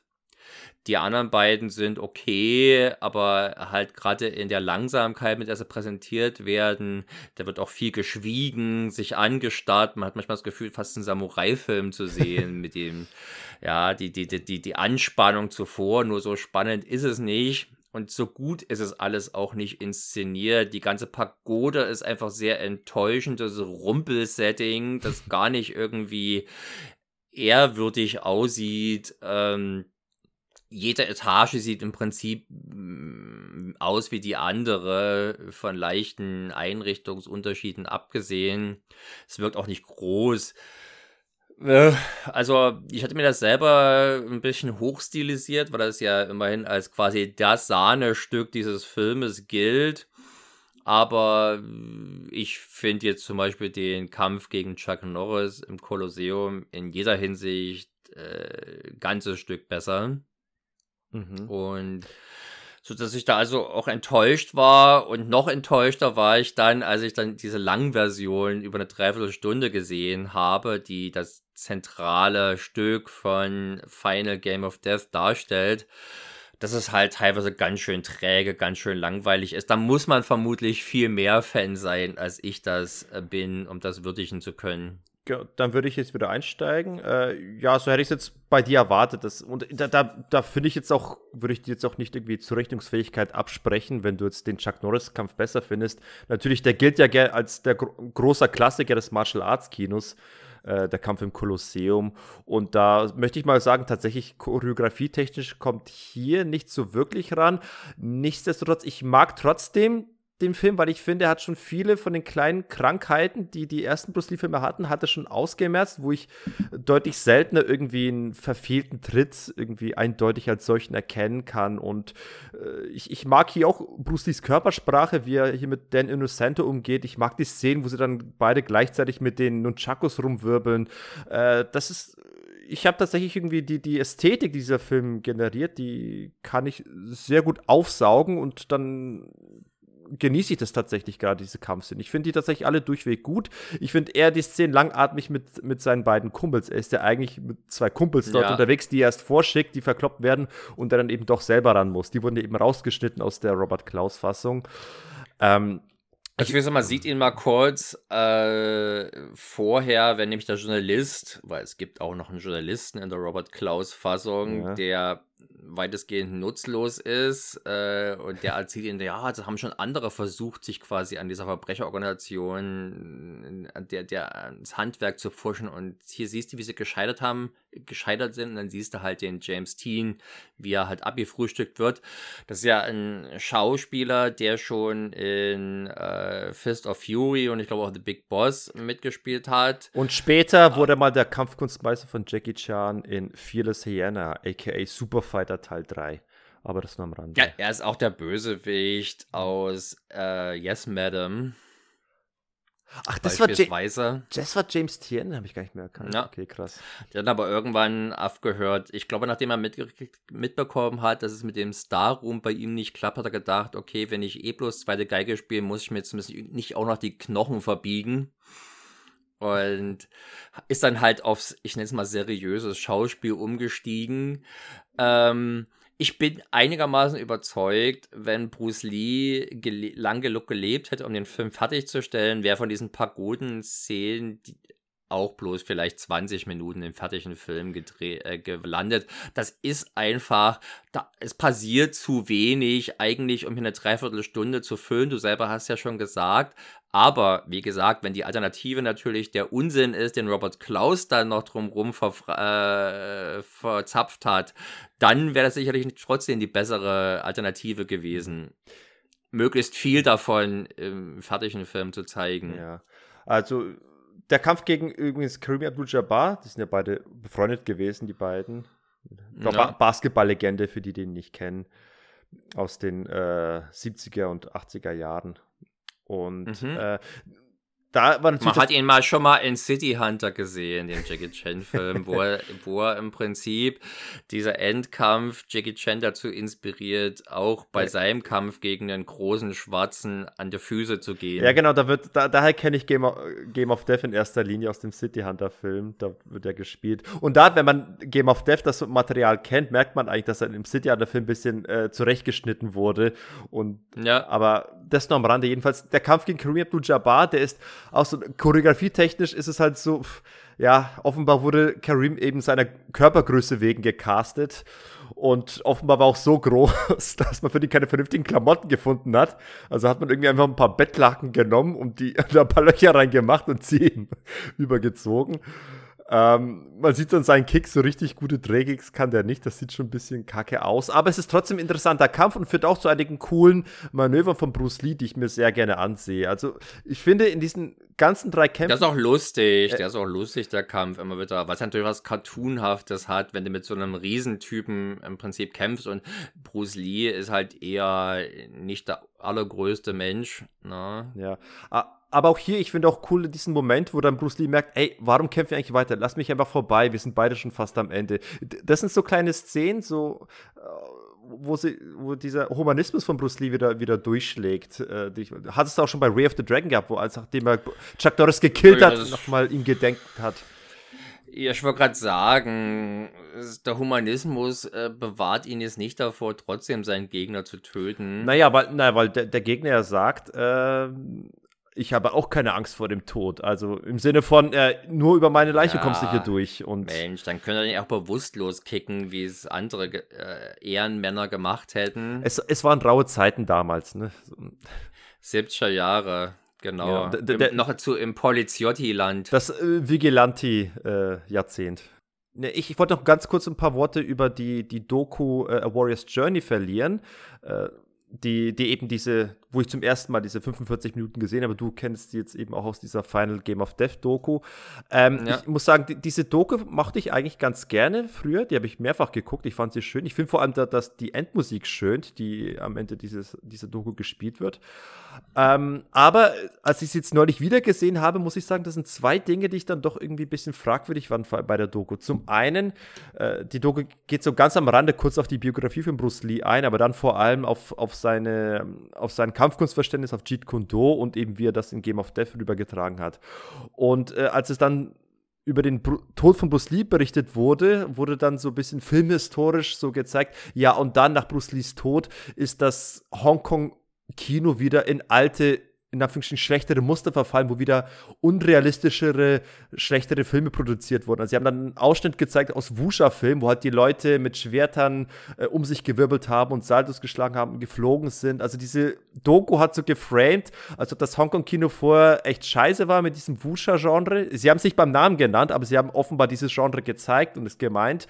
Und Bruce Lee hat eigentlich den nötigen Realismus und die no Produktivität da reingebracht. Und als er gestorben ist, ist das Hongkong wieder wieder, wieder in diese alten, vermeintlichen rückständigen Muster verfallen. Das fand ich ein bisschen schade von dieser Doku, dass die, äh, die das Wuscher-Genre so ein bisschen abfällig beleuchtet hat.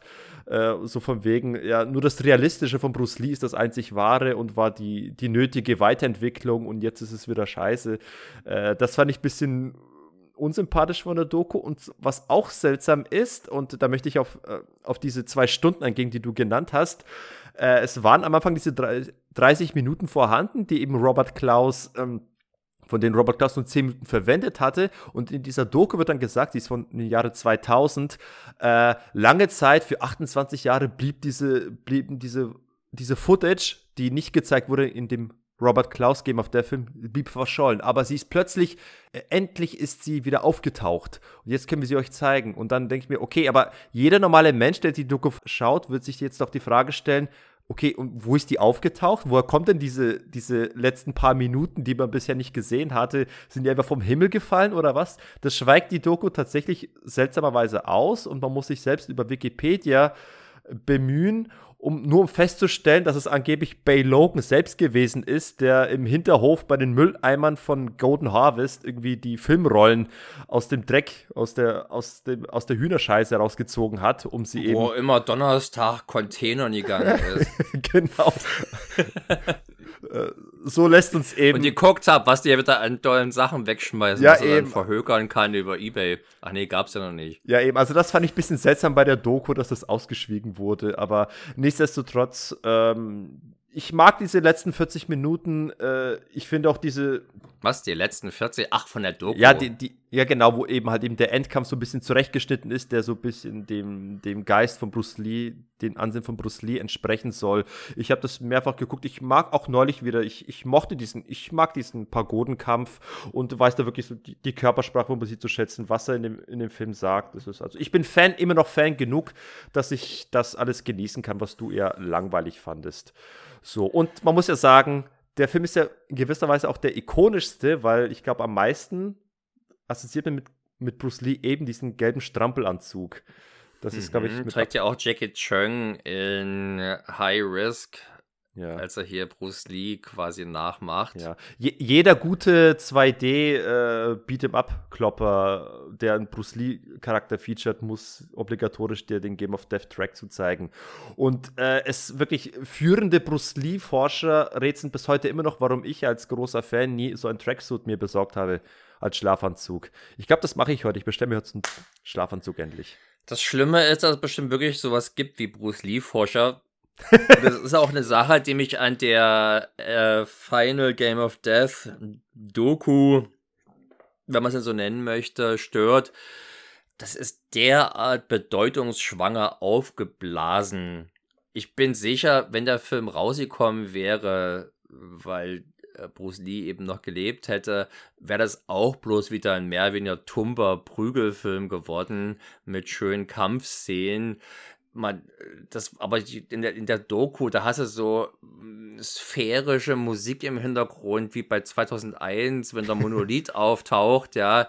Also wenn das hier irgendwie übelst Einsichten gewähren würde in die menschliche Natur oder sowas. Sie sind einer Nein. ganz großen Sache auf der Spur. Es ist, es ist trotz allem natürlich ein einfältiges Ding, auf das man sich halt einlassen muss, auf diese Gedankenwelt dahinter und dementsprechend auch, ich hatte heute noch so die Oliver Harper Doku zu, zu Game of Death angeguckt, der auch spekulierte, Mensch, mit CGI und sowas. Da könnte man ja das, das Werk, diese, diese Vision noch umsetzen. Und ich denke, mein Gott, ist es das denn wirklich wert, äh, das ja noch irgendwie zu machen? Es existiert nichts im Prinzip als diese drei Etagenkämpfe von diesem Film, wo sich jetzt mit dem philosophischen Brimborium auch einigermaßen an Grenzen hält. Ich fand das tatsächlich eher amüsant teilweise, gerade wenn er mit seinem Bambusstäbchen da rum äh, rumspielt und sowas alles. Das ist schon irgendwie ganz cool. Nee, also ich bin nicht ganz bei dir. Wahrscheinlich hast du recht, es wäre vielleicht ein okayer, guter Klopperfilm geworden. Ich, ich möchte trotzdem meinen, also das Ansinnen, die Ambition von Bruce Lee waren besonders groß. Er hat A, Regieerfahrung aus Way of the Dragon mitgenommen und B hat er hier im Gegensatz zu Way of the Dragon wirklich eine ganz große eigene Vision gehabt, wo es ihm wirklich darum ging, äh, sein Jeet Kune zu präsentieren. Also was am Ende daraus geworden ist, können wir nur spekulieren, aber zumindest. Wir wissen ja aber zum Beispiel gar nicht, wie groß der Anteil mit der Pagode vom Gesamtfilm überhaupt sein sollte. Wenn das bloß der Showdown gewesen wäre, wäre es eben bloß die letzte Viertelstunde vielleicht gewesen. Jetzt wird gerne so getan, als wenn das der Hauptteil des Filmes hätte sein sollen, wovon einfach nicht auszugehen ist, weil die Dreiviertelstunde, die also in dieser, äh, die in Final Game of Death existiert oder auch die halbe Stunde, entspricht vom Tempo überhaupt nicht dem, was man von Bruce Lee-Filmen oder von anderen Genrevertretern aus der Zeit kennt. Naja, ich möchte nicht ausschließen, dass das ein Ausnahmewerk gewesen wäre, das bis mit Konvention bricht, was ganz. Ach, jetzt muss man da, da, ich, gehe davon aus, na, der wollte schon irgendwas reinbringen, aber mein Gott, das ist doch nur nichts, an dem das Leben irgendwie oder die menschliche Existenz irgendwie steht oder du, fällt. Also wenn es jetzt aus zivilisationshistorischer Perspektive betrachtet, natürlich ist es wahrscheinlich ein sehr belangloser Film, aber ich glaube, innerhalb des Genres wäre das schon ein, ein Ausreißer gewesen, der Film. Ich möchte jetzt doch gerne noch ein bisschen zu dem Punkt kommen, bevor wir zum nächsten äh, Film wechseln, wie der Film abseits des Bruce Lee-Films funktioniert positioniert, also mhm. als, ach, wer ist der Kim Tai Chung? Genau. Wie er da funktioniert, immerhin hat ja im Prinzip. Er hat übrigens auch einen alternativen Samu Namen. Er heißt gerne nochmal Tong Lung. Warum heißt er nicht Bruce Kim? das, äh, weil er das L fehlt. Bruce Lim. Blues Kim. Blues Kim. Jetzt haben wir es perfekt, der Blues Kim. ähm, Sammo Hang hat ja die Kampfregie quasi von den Kampfszenen abseits der Pagode, also abseits der Bruce Lee-Kämpfe, der echten Bruce Lee-Kämpfe übernommen. Ich würde behaupten, sie gehören nicht zu seinen besten Choreografien aus der Zeit. Äh, Sammo Hang selbst auch mal zu sehen in einem Kampf, ich glaube, gegen Bob Wall, oder? Genau, gegen Bob Wall. Und verliert natürlich, weil der Lockenbube, der Größere, natürlich obsiegen muss der muss ja erstmal aufgebaut werden, um dann später vom Pseudo-Bruce Lee abgefrühstückt zu werden. Mhm. Äh, ich finde, wie gesagt, ich habe vorhin schon gesprochen über die äh, schöne Musik und auch die Kameraarbeit ist gediegen und eher besser als die vorangegangenen Bruce Lee-Filme. Mhm. Äh, die hat noch keinen John Barry. Gerade die Ausleuchtung ist halt recht schick. Ein besonderes Highlight für mich ist da die nächtliche Szene mit den Motorradfahrern, die also dazu führt, dass am Ende des, des Kampfes Bruce Lee sich dann, Pseudo-Bruce Lee sich diesen gelben Trainingsanzug von einem der Verfolger schnappt. Ja, was eben auch so, so ein Frevel ist, irgendwie die, die Intention von Bruce Lee ad absurdum führt. Er hat sich eigentlich was überlegt mit dem Anzug, wie er aussieht, welche Farbe er hat. Und in dem Fall ist es bloß, hat er bloß einfach ein Faschingskostüm von den Bösewichten übernommen, wo es nicht mehr klar ist, warum die überhaupt so einen gelben Anzug getragen haben. Aber das Weil es so schön unauffällig ist, wenn man jemanden verfolgt. Das ist, da zieht man sich natürlich einen knallgelben Strampelanzug an. mit, mit schwarzen Streifen. Bei der Szene haut auch das Timing nicht hin. Die geht auch viel zu lang in Details und in Einstellungen, aber hat eine schöne Dynamik. Es gibt viel Akrobatisches.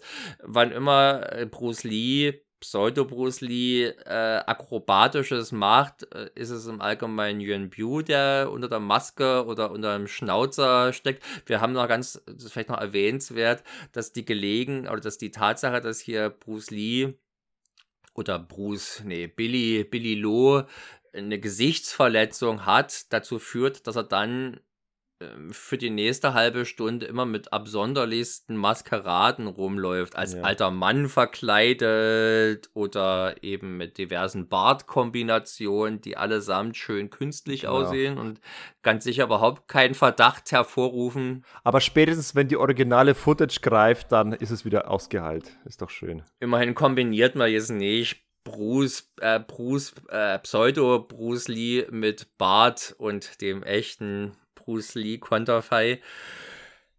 Äh, es ist aber Stückwerk die Tatsache, dass eben man sich ja so krampfhaft bemüht, sein Gesicht nicht zu zeigen. Das drückt schon auch auf die Stimmung und macht halt einfach so ein. Das Ganze wirkt so albern, so komisch und es ist sehr unzufriedenstellend. Also selbst wenn man das Ding einfach nur abseits von Bruce Lee als schön äh, Prügel-Eastern gutieren möchte, ist man sicherlich mit anderen Filmen besser bedient. Ich äh, mache schon mal Foreshadowing, zum Beispiel mit dem zweiten Teil, mit dem sogenannten zweiten Teil so wie es ist, ist es Dinge schon eine wirkliche Arschkrampe, wo die guten Komponenten einfach nicht genug raushauen, äh, raushauen, weil ich schaue mir keinen Bruce Lee-Film an, der schönen Musik wegen oder der gediegenen Optik wegen. Es sollte oh. schon Bruce Lee Spektakuläres tun und davon ist hier einfach viel zu wenig zu sehen und der Rest ist Müll. Äh, das stimmt. Wobei ich grundsätzlich sagen würde, es ist immer schön, wenn du einen Klopperfilm machst, aber auch die Musik stimmt, weil dann macht sie das Ganze irgendwie noch ja. mal schmackvoller. Aber ja, ich. Das macht Gutes besser, aber das macht Scheiße nicht schmackhaft. Das stimmt. Da kannst du noch so viel Sahne drauf sprühen. Es bleibt eine Turd. Genau. Ich stimme dir weitestgehend zu. Ich habe grundsätzlich unterm Strich mehr Freude als du an den Originalaufnahmen. Die geben mir tatsächlich was. Ähm, aber alles davor ist einfach, es ist eine Frechheit gegenüber Bruce Lee in allererster Linie, aber ist auch so ein, ein einfach. Auch dem, auch dem Publikum gegenüber eine Frechheit genau. und dem guten Geschmack. Und trotzdem, offenbar, äh, man, man, muss auch festhalten, das wurde auch in Joblo-Video gesagt, der Film war ein Erfolg, aber nicht nur naja. an der Kinokassen, sondern offenbar auch bei den Kritikern ging, wurde nee, es nicht zerrissen. Die Kritiker haben den zerrissen.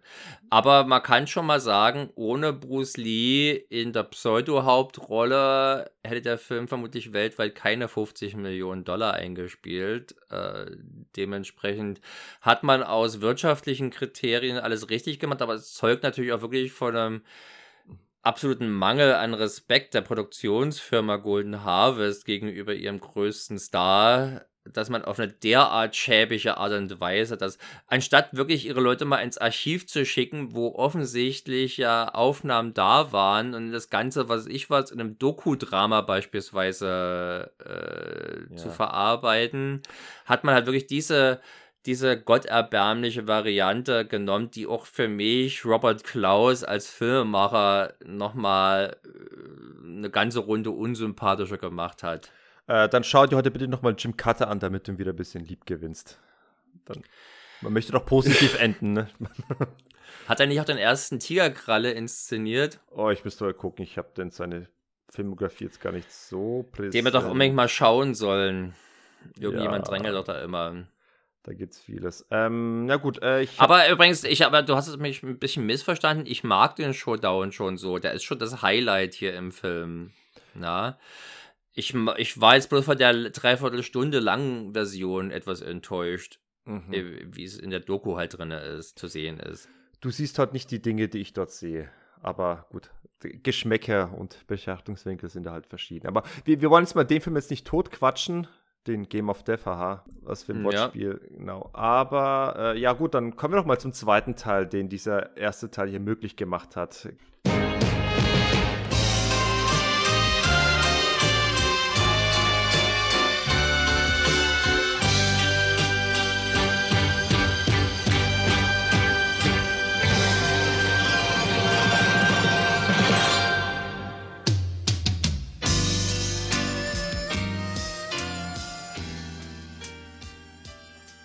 So, bevor wir irgendeinen Finger krumm machen, der zweite Teil. Worum geht's denn da überhaupt? Wie wird, wie wird die Geschichte von Billy Lou denn fortgesetzt in diesem zweiten Teil? Was, was gibt's noch zu erzählen von Billy Lou? Welche neuen Abenteuer bestreitet er? Da spoilere ich schon mal so weit, dass ich Billy Loh aus Teil 2 offenbar nicht mehr an Billy Loh aus Teil 1 erinnern kann. Man möchte was sagen. Das ist eine komplett neue Figur. Er wurde lobotomiert. Die man nur in der englischen Synchro in Billy Loh umgetauft hat, um überhaupt in der Scheinkontinuität herzustellen. Hm. Zum ersten Teil es ist also im Prinzip ein völlig neuer Film, der nichts mit dem Vorgänger zu tun hat. Außer den Hauptcharakter, der Billy Loh heißt, und B, der exakt gleichen technischen Herangehensweise, Bruce Lee in diesem Film unterzubekommen. Das stimmt. Und worum geht's darin? Das ist fast noch eine größere Herausforderung gewesen, die Story hier zusammenzufassen. oh ja. Wir sprechen also über Game of Death 2, alias Tower of Death, alias, was war es, sein wirklich letzter Kampf oder sowas in diese Richtung? Der letzte Kampf der Todeskraller war es, glaube ich. Und wieder ein letzter Kampf. Aus dem Jahre 1981, Regie führt Si Yuan. Billy Lo und sein Freund Chen Ku wurden in jüngster Vergangenheit mehrfach zu Zielen mysteriöser Überfälle und Herausforderungen. Daraufhin sucht Billy seinen Bruder Bobby auf und vermacht ihm sein Handbuch über Jeet Kune Do. Kurze Zeit später wird Chin ermordet, worauf, worauf sich Billy auf den Weg nach Japan macht, um Chins Tochter zu informieren. Die zeigt wenig Mitgefühl, übergibt ihm aber einen Film, den der Vater ihr vor kurzem erst gebracht hatte. Wieder zurück in der Heimat wohnt Billy der Beerdigung seines Freundes bei. Ein Ereignis, das jäh gestört wird, als man den Sarg mit der Leiche des Verstorbenen mittels Hubschrauber zu klauen versucht. Beim Versuch, das zu verhindern, stürzt Billy in den Tod. Nun liegt es bei Bobby, die Umstände hinter den Ereignissen aufzuklären und den Tod des Bruders zu rächen. Die Spur des Filmes führt ihn zum Anwesen eines exzentrischen weißen Kampfkünstlers, wo sich der geheimnisvolle Palast des Todes verbergen soll. Was für ein Scheiß. Aber ich. Also. Du meinst episch. Episch. Also, du. Hast versprochen, episch. Die Geschichte in Teil 1 war ja, da hat man sich schon ein bisschen was an den Haaren herbeigezogen, aber es war zumindest nachvollziehbar. Ich konnte es als, als Racheplot irgendwie ähm, so herauskristallisieren oder abstrahieren. Aber beim zweiten ich habe ums Verrecken äh, diese dumme Handlung nicht verstanden. Was, wieso, warum, wer, wie, wo. Und äh, so dermaßen künstlich verkompliziert. Und wenn man das noch mixt mit dieser Herangehensweise, mir hier einen Darsteller unterzujubeln, der eigentlich in dieser Produktion mitgespielt hat, äh, das, äh, ich habe zwischendurch war ich tatsächlich drauf und dran zu sagen, das ist ja dann noch ein deutlich schlechterer Film wie der erste Game of Death. In der zweiten Hälfte des Filmes legt sich dann mein, mein, mein äh, bisschen erbostes Gemüt ein bisschen, aber in dieser ersten Hälfte dieses Films, das ist ja wirklich noch eine viel größere Katastrophe als Teil 1 es hat, glaube ich, schon mal eine Viertelstunde gebraucht, ehe ich überhaupt mitbekommen habe, dass das wieder ein Gegenwartsfilm ist und nicht in der Vergangenheit spielt, weil sein bester Freund Chin äh, tritt nämlich in irgendeinem so Brokatmantel fürstlichen Zuschnitts ja. auf. Über, gespielt bei dem von man sich schon fragt, was dem legendären natürlich Hang Zhang Li von Hang Zhang Li, der offensichtlich eine besondere Spezi des Regisseurs zu sein scheint, weil der bei wirklich sehr vielen Filmen und Produktionen von M. Yuen äh, mitspielt. Ja, selbst bei No Retreat, No Surrender 2 ist er ja dabei als äh, Vietnamesen-General. Ja. Und der trotzdem kicken kann, natürlich. Gehört zur Grundausbildung. Also, äh, aber es ist ja schön, äh, ihn zu sehen und äh, vor allem ihn kicken und aktiv werden zu sehen. Ja. Schauspielerisch ist er noch nicht unbedingt der Größte. Ach, für die äh, Rolle, die er ständig ausfüllt, ist das eigentlich völlig okay, was er dann machen muss. Ich finde, dieser Film ist herzerfrischend over the top oder so herzerfrischend over the top, dass ich ihm diese exploitative Schiene äh, kaum krumm nehme. Er ist auf einer ganz nüchterne Art und Weise sicherlich der noch schlechtere Film als der erste Teil. Aber wenn man den Film einfach als, als, als hoch, als, als Hochtempo-Prügelbrett rezipiert, kann man schon sehr viel Freude mit dem Film haben. Und ich hatte sie auf alle Fälle. Man kann, äh, man kann tatsächlich äh, Spaß mit dem Film haben, das gebe ich zu. Man sollte halt nur noch viel weniger in einem Bruce Lee-Film erwarten als beim Vorgänger. Also auch der Pseudo-Bruce Lee tritt diesmal nach einer halben Stunde ab und das ist, das ist dann in der, ist dann nach einer halben Stunde, weil sein Bruder wird natürlich vom gleichen Darsteller wieder dem dem koreanischen Bruce Lee Kim Tai Chung Kim Tai Chung gespielt. Äh, wenn er dann im zwei, wenn er dann in der zweiten Hälfte oder im zweiten Teil des Filmes plötzlich als er selbst gewissermaßen, also wenn er nicht mehr verpflichtet ist, Bruce Lee zu sein und er also plötzlich mehr Licht ins Gesicht bekommt, blüht er richtig auf, hatte ich den Eindruck und ist eigentlich ein ziemlich cooler äh, Kampfsportdarsteller, äh, den ich gerne häufiger gesehen hätte aber große Karriere scheint ihm es auch nicht beschieden gewesen zu sein. Ja, ich weiß, für dich ist natürlich vermutlich äh, sein Auftritt bei äh, Karate Tiger die Krönung alle, aller filmischen Ambitionen, die ein Mensch haben kann. Ja, aber da hat aber, er leider nicht gekickt. Also nicht groß viel. Nee, aber gerade Hauptrollen hat er halt fast gar nicht gehabt. Es wäre vielleicht, oder in der, in der Arrow Box sind alle drei relevanten Fassungen dieses schönen Filmes versammelt.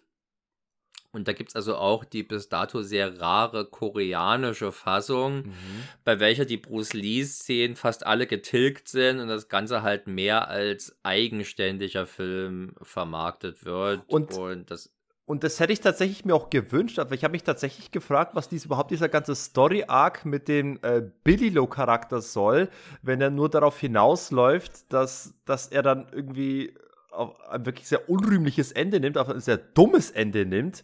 Ich, ja.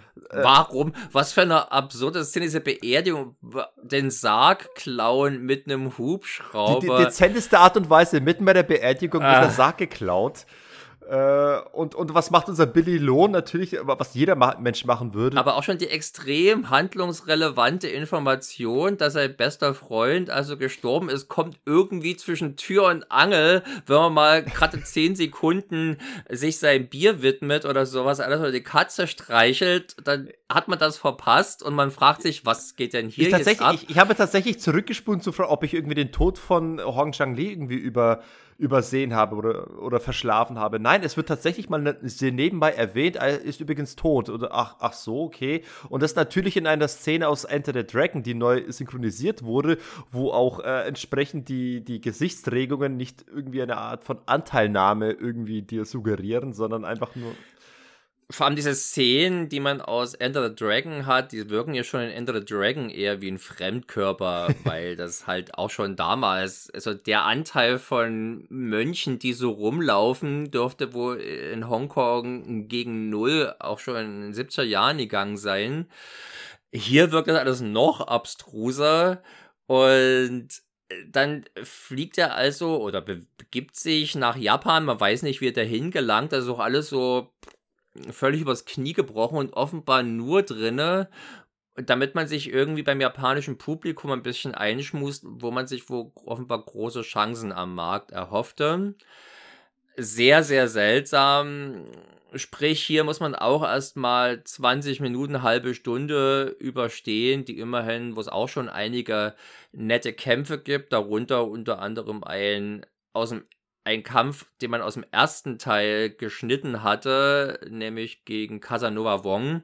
Das war der Kampf, bei dem ich dann den Verdacht hatte, okay, es spielt offenbar doch in der Gegenwart, auch wenn es nicht so richtig deutlich ist. Es ist ein Gewächshaus. Äh, weil es ein Gewächshaus ist und es sieht aus wie ein einigermaßen modernes Gewächshaus ich habe jetzt keine Ahnung über die Geschichte des Gewächshaus, äh, der Gewächshaustechnologie. Die, die Gewächshaus. Ob es die auch schon in der Ming-Dynastie gegeben hat. Möglich ist alles. Ähm, die waren uns ja lange voraus. Äh, es ist, ein, es ist ein netter Kampf. gegen Casanova Wong sieht ein bisschen weniger bekloppt aus als üblich. Ja, du, Habe ich auch positiv abgespeichert.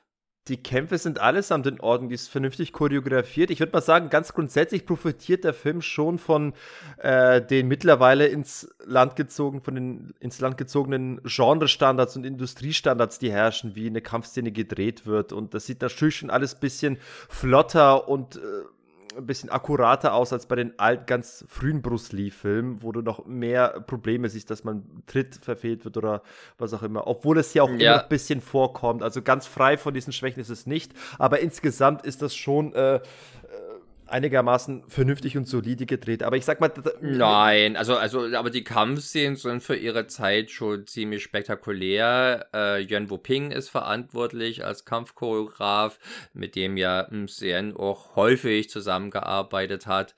Äh, und das ist offenbar ein routiniertes Team. Da kommen auch noch andere Leute mit dazu. Äh, Yuan Bio ist ja, glaube ich, auch wieder mit dabei. Bio ist dabei. Äh, auch auch äh, Bole Young angeblich, den Credits nachher. Habe ich nicht gesehen. Ich habe ihn auch nicht gesehen, aber es soll dort irgendwie irgendwo mit drin sein. Genau. Also wer, wer Filme des Regisseurs kennt, wie beispielsweise äh, Invincible Armor 1 und 2 oder die Stahlfaust, der darf hier ähnliches erwarten. Es ist halt nur der Einstieg trashiger und macht es einem vielleicht schwerer, als es, wenn man sich einfach wenn man einfach gesagt hat, scheiß auf Bruce Lee, wir drehen hier unseren eigenen Film, das wäre sicherlich ehrlicher gewesen und besser. Äh, Er wäre auch sonst natürlich ein ganz schön zerfahrener Film gewesen, weil es dann recht unverhofft plötzlich in einem fast schon James Bond-artigen äh, Villains-Lair endet. Dieser Tower of Doom, der dem Film also in Hongkong seinen Namen gegeben hat. Da hieß er Ja. nicht Game of Death 2, sondern Tower of Doom. Auf Der Death. ist also of unterirdisch. Wie es gute Türme ebenso sind, ist der unterirdisch. Ja, ich weiß nicht, ob man es da noch einen Turm nennen kann und nicht einfach bloß einen Bunker, aber nun ja. ja. Auf jeden Fall landet er dann irgendwie, so, im- ich möchte fast sagen, in einer Raumstation, die genauso gut ist, der hätte es genauso gut bei- irgendwie bei Moonrack jetzt hier plötzlich landen können. Naja, sieht jetzt nicht ganz auf Moonraker-Niveau aus. Man hatte offenbar äh, eine ganze Menge Alufolie übrig, mit der man alles zugepflastert hat und noch ein paar bunte Lampen drauf äh, gemacht und so. Sieht spacig genug aus oder futuristisch genug für diese Art von Produktion. Und dort treffen wir dann plötzlich einen Totgeglaubten wieder. Ich dachte mir dann zumindest, oh schön, da können wir uns zumindest nochmal auf einen amtlichen Kampf freuen. Du bist ja schon beim Ende des Filmes. Ich wollte mich noch über den Anfang aufregen. Mensch, wir haben uns doch noch genug. Wie viel gibt es denn noch aufzuregen? Wir wissen doch inzwischen, und ich denke mal auch das Publikum oder unsere Hörer dürften es mitbekommen haben, der ist scheiße.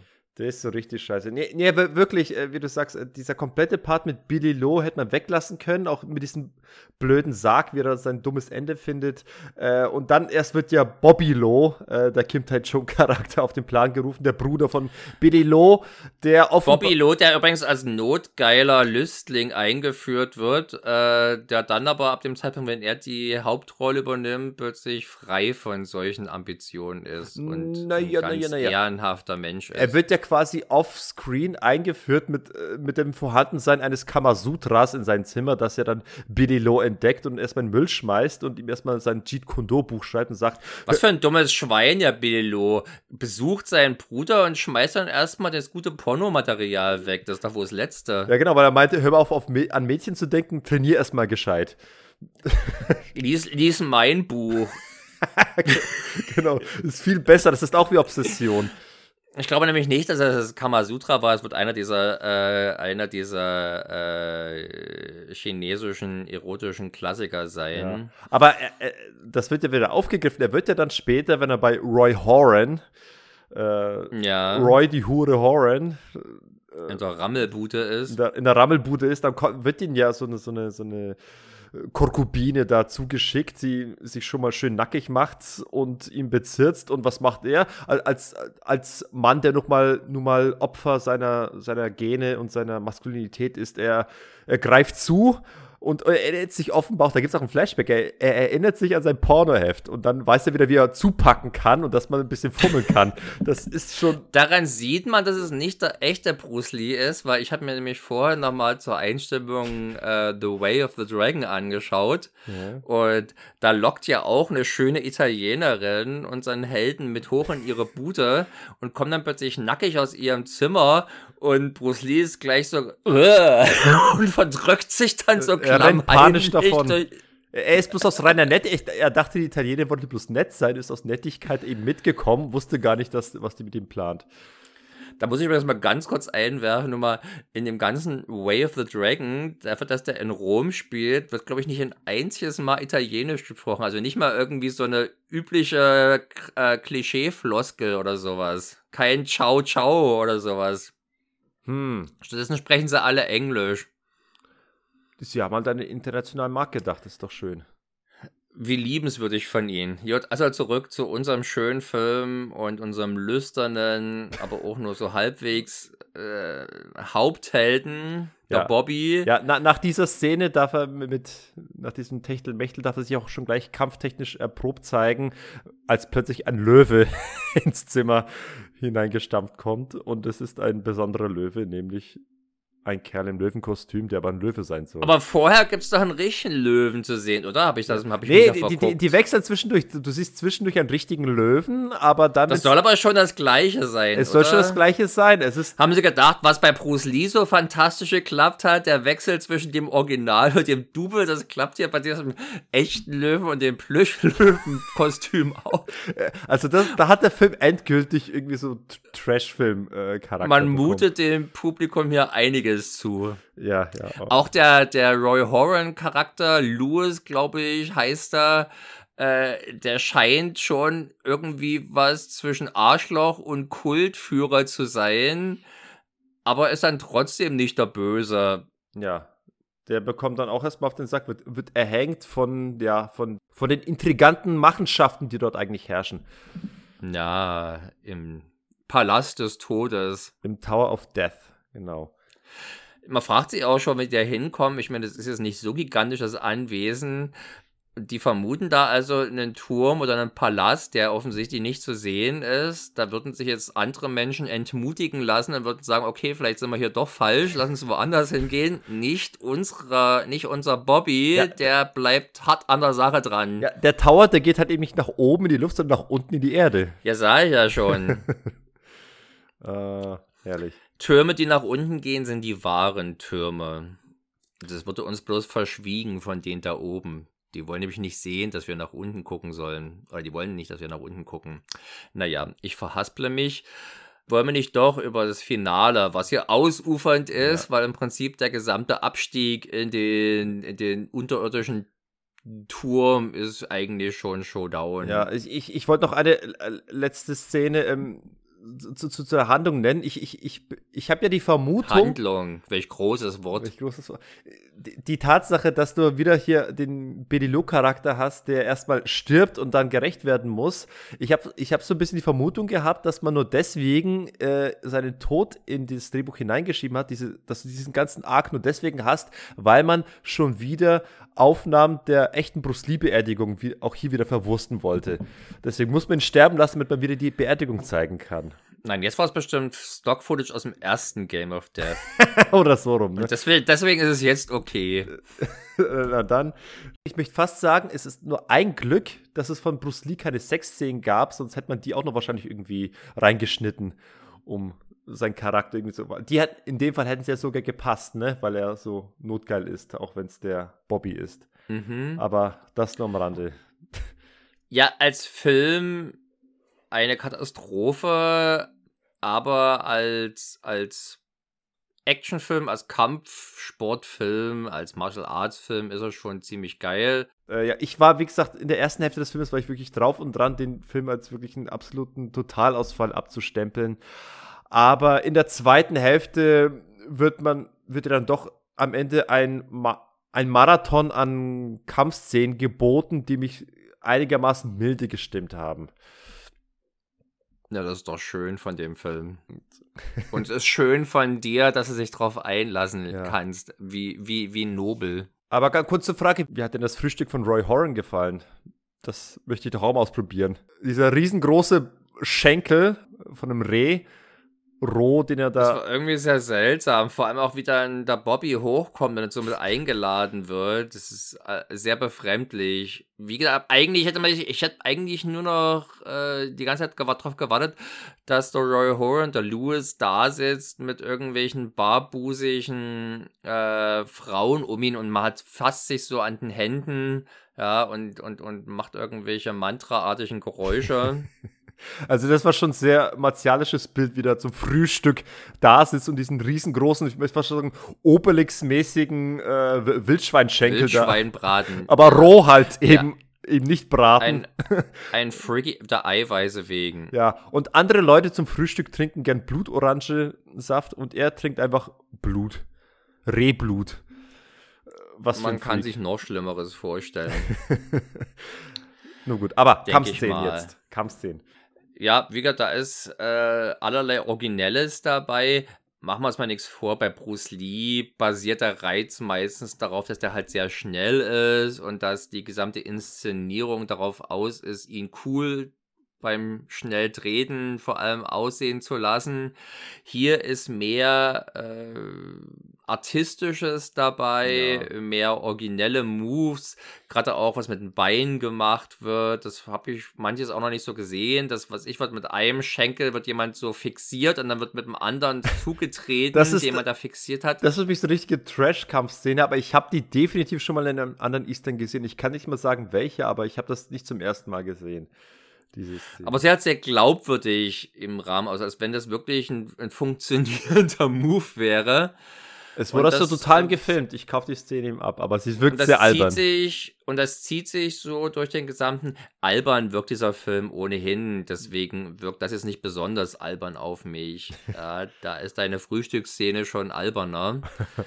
äh, und wer es, es, es wimmelt vor schönen, vor schönen Kicks, aber man arbeitet halt eben auch mehr mit Stunts und sowas. Das macht Freude, das ist alles kompetent angerichtet äh, und mündet dann letztlich in einem sehr schicken Zweikampf, bei dem ich gleich dran denken musste, an deine Worte zu äh, Ninja Kommando.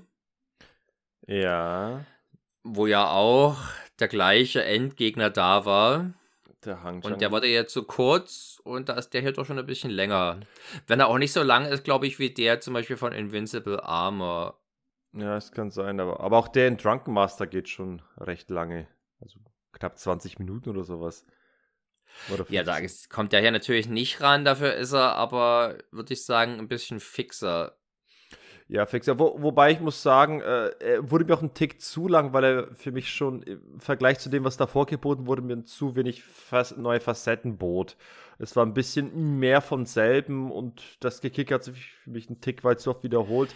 Ich hatte eigentlich gedacht, dass natürlich der elektrifizierte Boden des Korridors, der zum Endgegnerraum führt, genutzt wird, um den Endgegner auszuschalten, ja. nachdem das vorher so auffällig im Prinzip dargestellt wurde, wie gefährlich der ist. Aber letztendlich äh, zeigt sich dann, dass der offene Sarg, der da rumsteht, vom Klau immer noch wird er gelagert. Vermutlich liegt da Dracula gleich drin und hält sich frisch. Wenn gerade sonst keiner da ist, äh, und da wird er natürlich dann zum Schluss reingekickt. Fast ein bisschen lame war, dass er nicht ganz reinigt wird, sondern noch mit einem Fuß hing noch drüber. Da muss er noch händisch äh, nach reingestoßen werden. Mm. Äh, nee, aber mochte ich äh, den Kampf. Irgendwie hat, hat, ich weiß nicht, ob das einfach bloß die Regisseure sind, die in Wang Zhang Li ein, ein Subjekt sehen, das noch ein bisschen ausdekoriert werden muss. Ich finde, wir, hatten ja auch kürzlich erst nochmal über ihn gesprochen im Zusammenhang mit äh, Ninja Terminator. Ja. Wo also diese goldenen Haare hatte. Aber auch hier wirkte schillernder, als das jetzt äh, in diesem Film eigentlich zu erwarten war für einen Endgegner. Wie gesagt, dass der halt diesen, diesen, diesen Sarg auch noch behält. Und natürlich hat er auch noch einen Drehthron, auf dem er sich, auf dem er sich ganz äh, dramaturgisch wirkungsvoll es wurde drehen die, kann. Die Checkliste eines jeden guten Bösewichts mit eigenem Männer wurde hier schön äh, abgehakt. Wir sprechen zwar gerade über Action-Szenen, aber wenn wir schon gerade bei ihm sind, hast du eigentlich jetzt seinen Masterplan verstanden? Warum hat er seinen Tod vorgetäuscht? Warum hat er den Sarg entführen lassen? Äh, was ist irgendwie was, ich habe nichts an diesem Film verstanden. ich ich habe das, das ist ein das ist das ist tatsächlich du brauchst diesen äh, Begriff glaube ich immer mal falsch, äh, aber das ist dadaistische Erzählkunst, die gefühlt werden möchte, nicht verstanden. Okay, da zitierst du den Christopher Nolan aus einem seiner jüngsten Filme. haben den Bogen zu, zu Tenet geschlagen. Der wird, da, der wird aber, da wird er bestimmt seinen Kommentar zurückziehen, wenn er diesen Film hier kennen würde. ja, also ich habe das, ich habe tatsächlich versucht, seinen Masterplan zu verstehen, weil er, er gibt ja dann die Erklärung. Er wird ja extra aufgefordert zu erklären, warum er seinen Tod vorgetauscht hat, warum er den Sarg hat entführen lassen. Und äh, du hast nichts mehr als Antwort bekommen als irgendwie, haha, das werde ich dir nicht verraten oder ich habe so tolle Masterpläne. Und teilweise habe ich es akustisch nicht verstanden, dieser dummen Scheiß englischen Synchro. Äh, ich muss es mir tatsächlich Wikipedia anlesen, die dir erzählen, wo das halt irgendwie ein großer Drogenbaron ist, der seinen Tod deswegen vorgetäuscht hat, damit. Das hast du wieder vergessen. es ist aber auch hier, es ist aber auch hier so, dass die, äh, ich glaube, die Geschichte ist in der Hongkong-Fassung auf Chinesisch anders als in dieser internationalen Fassung, weil hier der Bruce Lee-Aspekt deutlich stärker in den Mittelpunkt gerückt wird. Äh, wie gesagt, der Billy Lo heißt auch in der chinesischen Version nicht Billy Lo. Ah. Äh, ich denke mal, Gedanken über die Handlung sollte man sich nicht machen. Wer nach einer halben Stunde nicht gerafft hat, äh, dass das hier aber wirklich allergrößter Unsinn ist, dem ist, glaube ich, nicht zu helfen. Was auf in der Wikipedia steht, äh, übersetzt, er hat deswegen seinen Tod vorgetäuscht, um die Interpol-Investigatoren irgendwie von dem Fall abzubringen. Ach ja, stimmt. Sa ja, ja, stimmt, das sagt er irgendwie. Er ist irgendwie Drogenlord und äh, indem er seinen Tod vertäuscht, äh, bekommt er endlich Interpol vom Hals und er hat seinen Sarg entführen lassen, damit äh, eben der Sarg nicht durchsuch durchsucht wird, damit man sich sicher sein kann, äh, dass er auf jeden Fall tot ist. Aber das ist das doch schon super auf nachvollziehbar. Das ist ja super auffällig, wenn man dann extra groß äh, angelegt diesen Sarg mit einem Helikopter so spektakulär entführt. Also eine hanebüchene Scheißgeschichte vor dem Herrn. Ja, ganz, ganz und gar abscheulich, aber zackig genug erzählt, dass das auf alle Fälle ein Film ist, der mit eine Menge Bier, eine Menge Spaß macht. Äh, ja, eben auch gerade diese erste Hälfte, das ist so dilettantisch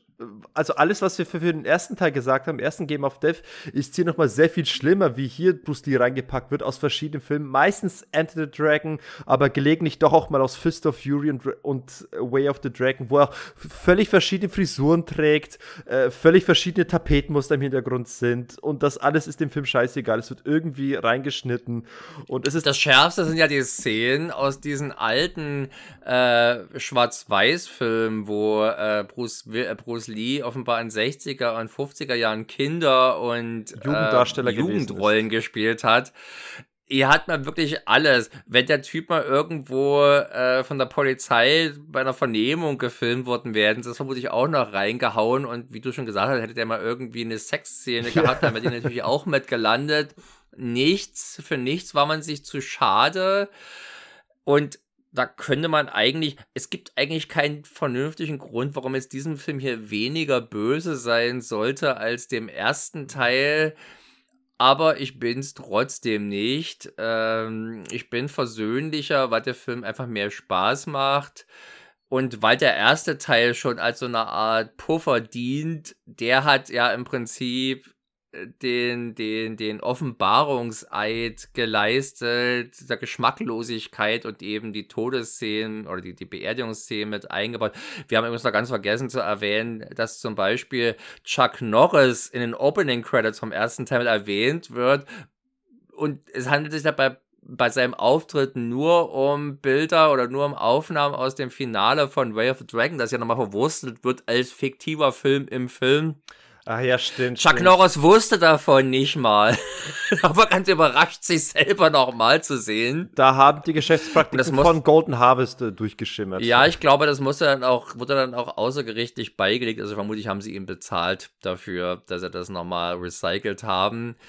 Äh, der zweite Teil ist da halt nicht besser, aber es ist die, die, wenn halt jemand zum zweiten Mal so dreist ist, haut das halt nicht mehr so rein wie beim ersten Mal. Das Ja. ist nicht schön, dass man da häufig abstumpft, aber Gott, es ist ja nur kein Kriegsverbrechen. Ähm, Aber fast. es ist Tra Trash, ist es aber von der äh, von der aller von der, vom allerhärtesten. Bietet aber halt auch genug gute hongkongsche Handwerkskunst im Prügel- und Kick-Milieu, ja.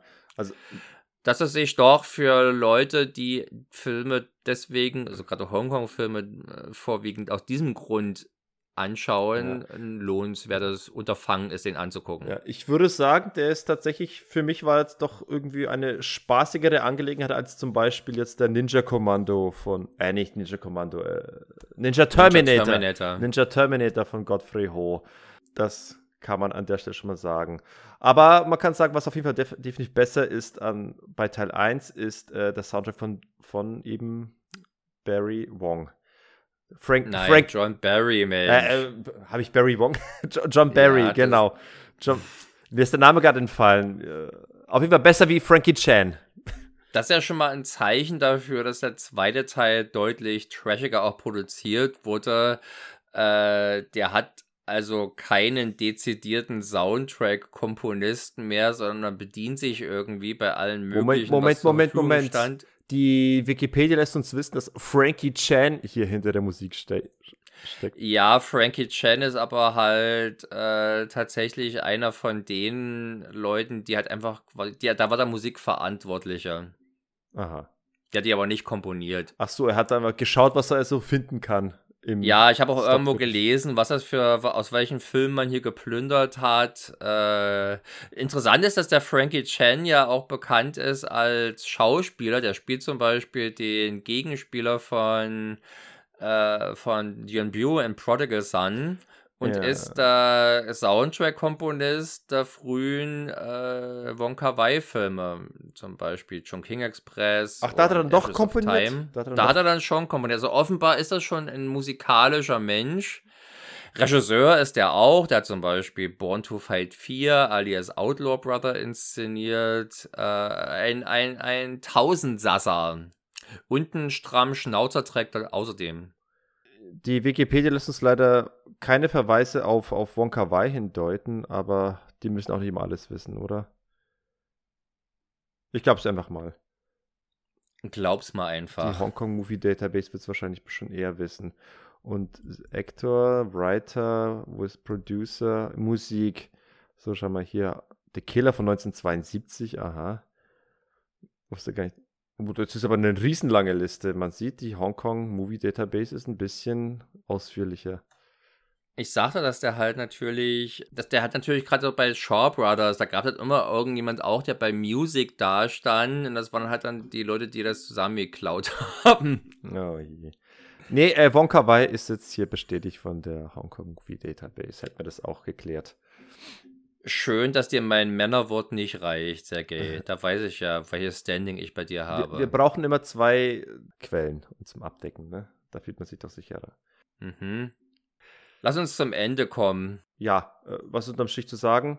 Hat Bruce Lee das verdient? Haben wir das verdient?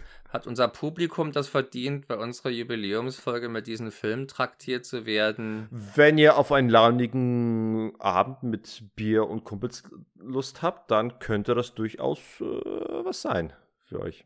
Ich glaube, mit genug Bier und genug Kumpels, die auch alle Bier haben, damit sie nicht die eigenen Bestände wegsaufen, äh, könnte auch der erste Teil Spaß machen. Ja. Ja, man muss wirklich bloß, es ist, glaube ich, vor allem eine Frage der Herangehensweise. Auch der erste Teil ist schon derart scheiße erzählt, dass man da Spaß haben kann, wenn man denn empfänglich für dergleiche, äh, für derartige Ja. Vergnügungen ist. Ja, ja, ja, ja, das stimmt. Aber selbst die bisherigen, selbst die vier richtigen vier Bruce Lee-Filme, die ja allesamt schlichte Kost sind, sind natürlich erzählerisches Gold im Vergleich zu diesem Müll. Ja, das stimmt. Äh, für, für Trash-Fans ein Blick wert. Reine Martial Arts-Film-Fans können sich vielleicht durchspulen zu ein paar Kampfszenen.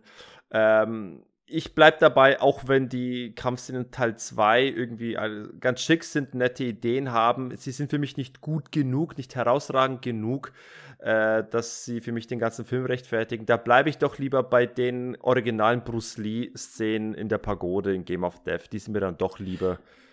Aber da muss ich mich gerade dran sehen, dass du ja äh, vor ein paar Monaten äh, oder waren es Wochen, als wir etwas über unseren Ninja, unseren Ninja-Themenmonat hatten, hattest du ja auch den Five Element Ninja angeschaut, genau. der ja äh, den, den du irgendwie besser fandest als ich. Ja. Obwohl er auch von mich von den Kämpfen lebt, aber irgendwie ist mir hier bei Game of Death 2, da ist mir irgendwie mehr Abwechslung dabei, mehr Spaß, mehr Fates. Äh, mehr Abwechslung, also. Obwohl es, glaube ich, es gibt, glaube ich, keinen vernünftigen Grund, den jetzt irgendwie besser zu finden als Five Element Ninja, aber trotzdem gefällt er mir besser. Der ist doch eben nicht abwechslungsreich. Die Five Element Ninjas hat eben das Konzept mit verschiedenen Ninjas, die, für, die einstecken im Baum, die anderen im Wasser und da werden auch verschiedene Techniken rangebracht. Natürlich ist der hier also. abwechslungsreich. Man hat ja aller Viertelstunde das Gefühl, in einem neuen Film zu sein. Okay, äh, da, da kommt natürlich kein Film ran. Dagegen stinkt alles ab. Also, wenn du dir diesen Anfang anschaust, wo du irgendwie so vor semi-historischen Tempelkulissen stehst, da kämst du doch nicht auf die, und die Leute in diesen historischen Kostümen rumlaufen, da kämst du nicht auf die Idee, dass das Ganze in irgendeinem silbrig glänzenden Science-Fiction-Setting äh, enden würde. Nee, aber ich glaube, das kann man bei vielen Filmen äh, die Frage stellen, wo, wo Und sich zwischenzeitlich mit einem Plüschlöwen gekloppt wird. Das ist eines der vielen Überraschungs äh, Überraschungen, die diese Wundertüte, die hier ähm, bereithält. genau, und ich würde sagen, also in gleich zweierlei Hinsicht sollte man den Film gesehen haben, um zu glauben, weil zum einen, wenn man weiß, ich wusste ja vorher schon, dass die Game of Death, äh, das Game of Death und seine Fortsetzung, seine Pseudo-Fortsetzung, passend zum Pseudo-Bruce Lee gibt es auch eine Pseudo-Fortsetzung. ich wusste, dass die dumm sind und ich war trotzdem erstaunt bis erschüttert, wie dumm sie sind. Ja. Also, ja, aber auch wenn es um die Skurrilitäten geht, wenn man das jetzt selbst wenn man das hier gehört hat, kann man sich dann trotzdem schon mal angucken. Man wird vermutlich trotzdem überrascht sein, was für absurder Scheiß ja. da zu sehen ist. Ich bin ja insofern da ein bisschen äh, gemächlich herangegangen, weil ich schon vorgewarnt wurde über die A Warriors Journey Doku, die schon Teile Szenen aus Game of Death gezeigt hat, also eben aus dem Robert Klaus-Film, wie, wie, er da vorgegangen ist. Und da wusste ich schon so ein bisschen nochmal mehr, worauf ich mich einlasse. Aber ich habe dem Film damals schon irgendwie keine gute Wertung gegeben. Ich habe den Film damals übrigens auch gereviewt bei In Liquid Love und einen ein, eine viel zu ausführliche Kritik geschrieben, wie du auch damals geschrieben hast. Und da, da muss, glaube ich. Äh, Echt? Ja, genau, du hast auch darauf reagiert. Und ich habe sie mir heute wieder durchgelesen dachte, mein Gott, äh, ich hätte sie nie, heutzutage würde ich sie nie so ausführlich schreiben. Da, da merkt man, dass wie sehr mir äh, das Bruce Lees Intention wichtig war, sie auch hier wirklich ähm, detailgetreu wiederzugeben und nachzuerzählen und was ich heutzutage nicht mehr machen würde. Aber damals habe ich es gemacht, deswegen fand ich die Kritik mittlerweile un unsäglich zum Lesen. Du hast Wenn du heute noch solche Rezensionen verfassen würdest, würden wir vermutlich keinen Podcast zusammen betreiben. Vermutlich nicht. Wahrscheinlich äh, hätte dein heutiges Ich mein damaliges Ich äh, verprügeln wollen wenn ich bloß in Reichweite gewesen wäre. Ne? Das ist möglich. Das ist möglich. Du als friedfertiger Mensch, der du sonst bist. Ich hätte mir das Löwenkostüm übergezogen und wäre auf dich losgegangen. Hättest du dich nicht lieber als heiße Frau verkleiden wollen? Dann das wäre natürlich naheliegend, das stimmt. so ja, da, das soll es gewesen sein zu Game of Death, soll es aber bestimmt nicht gewesen sein zu Bruce Lee, wo wir bestimmt noch eine Gelegenheit finden. Wir werden zumindest mal über Fist of Fury und die Fortsetzung, nur mal wieder Jackie Chan unterzubringen, New Fist of Fury mal wieder quatschen. Das aber ein anderes Mal. Ich würde sagen, beim nächsten Mal gibt es erstmal wieder äh, ganz bekömmliche. Oh, wir brauchen endlich mal wieder schöne, ranzige B-Action-Kost aus den USA, damit ich wieder mich einnorde. Da, genau, da, da finden wir doch bestimmt irgendwas, bevor es äh, demnächst, da haben wir auch was, was noch Spannendes für euch parat. Da haben wir mal, jetzt mal keine Filmbesprechung für euch, da kommt etwas ganz Großes, etwas, worauf die Welt äh, vielleicht nicht gewartet hat, aber im Nachhinein sich fragen wird, wie sie so lange ohne dem auskommen konnte. Wir wollen uns an Anspruch wagen. Wir, wir tun es so. Und äh, ja, bis dahin äh, seid Sollt ihr noch wissen, wir sind weiterhin äh, Social Media tätig. Mittlerweile nicht mehr auf X, also da versuche ich gerade mich so langsam, aber sicher wegzubewegen. Dafür könnt ihr gerne versuchen, mal auf Blue Sky, äh, um mal das Nachtprogramm zu finden. Dort bin ich mittlerweile auch. Und weiterhin gibt es uns auf Instagram, auf Letterbox. Der, der Martin hat auch einen Letterbox-Account. Wie heißt du auch nochmal bei Letterbox? Du bist der. Ui, ist verlinkt in der Episodenbeschreibung. Äh, bestimmt ist es dort verlinkt. Ansonsten immer nach Nachtprogramm suchen. Es gibt nur das eine Nachtprogramm, das ist das unsere und nicht das, was irgendwie nachts auf DSF läuft mit den naggerten Weibern. Gibt es denn überhaupt noch DSF? Ich, ja, sag's mal, das hat sich so sehr in meinen Kopf eingebrannt, dass es in meinem Herzen, in meinem Geiste existiert es noch. Wahrscheinlich tut es das nicht mehr, aber ich lebe noch in den 90ern, wenn ich an das Fernsehen denke, weil ich mittlerweile ja kein Fernseher mehr schaue. Also kein analoges äh, Free TV. Mhm. Ne? Aber das müssen wir eigentlich auch noch machen, äh, den Schmuddelkram äh, besprechen. Ich fand das ja gerade schmuddelig genug. Okay, gut, dann äh, wir, wir sinnieren außerhalb des Podcasts noch, was jetzt als nächstes kommen wird. Aber wir werden auf jeden Fall an euch hartgesottenen B-Movie-Videotheken-Action-Warengänge denken und dann bekommt ihr auch entsprechend das, wofür ihr hier nicht zahlt. So, damit war ich der Sergej. Und ich war der Martin und denkt immer daran, wenn euch im Spiegel das Antlitz von Bruce Lee entgegenlacht, dann überzeugt euch ganz schnell, ob ihr nicht gerade in irgendeinem minderwertigen Rip-Off-Film mitspielt.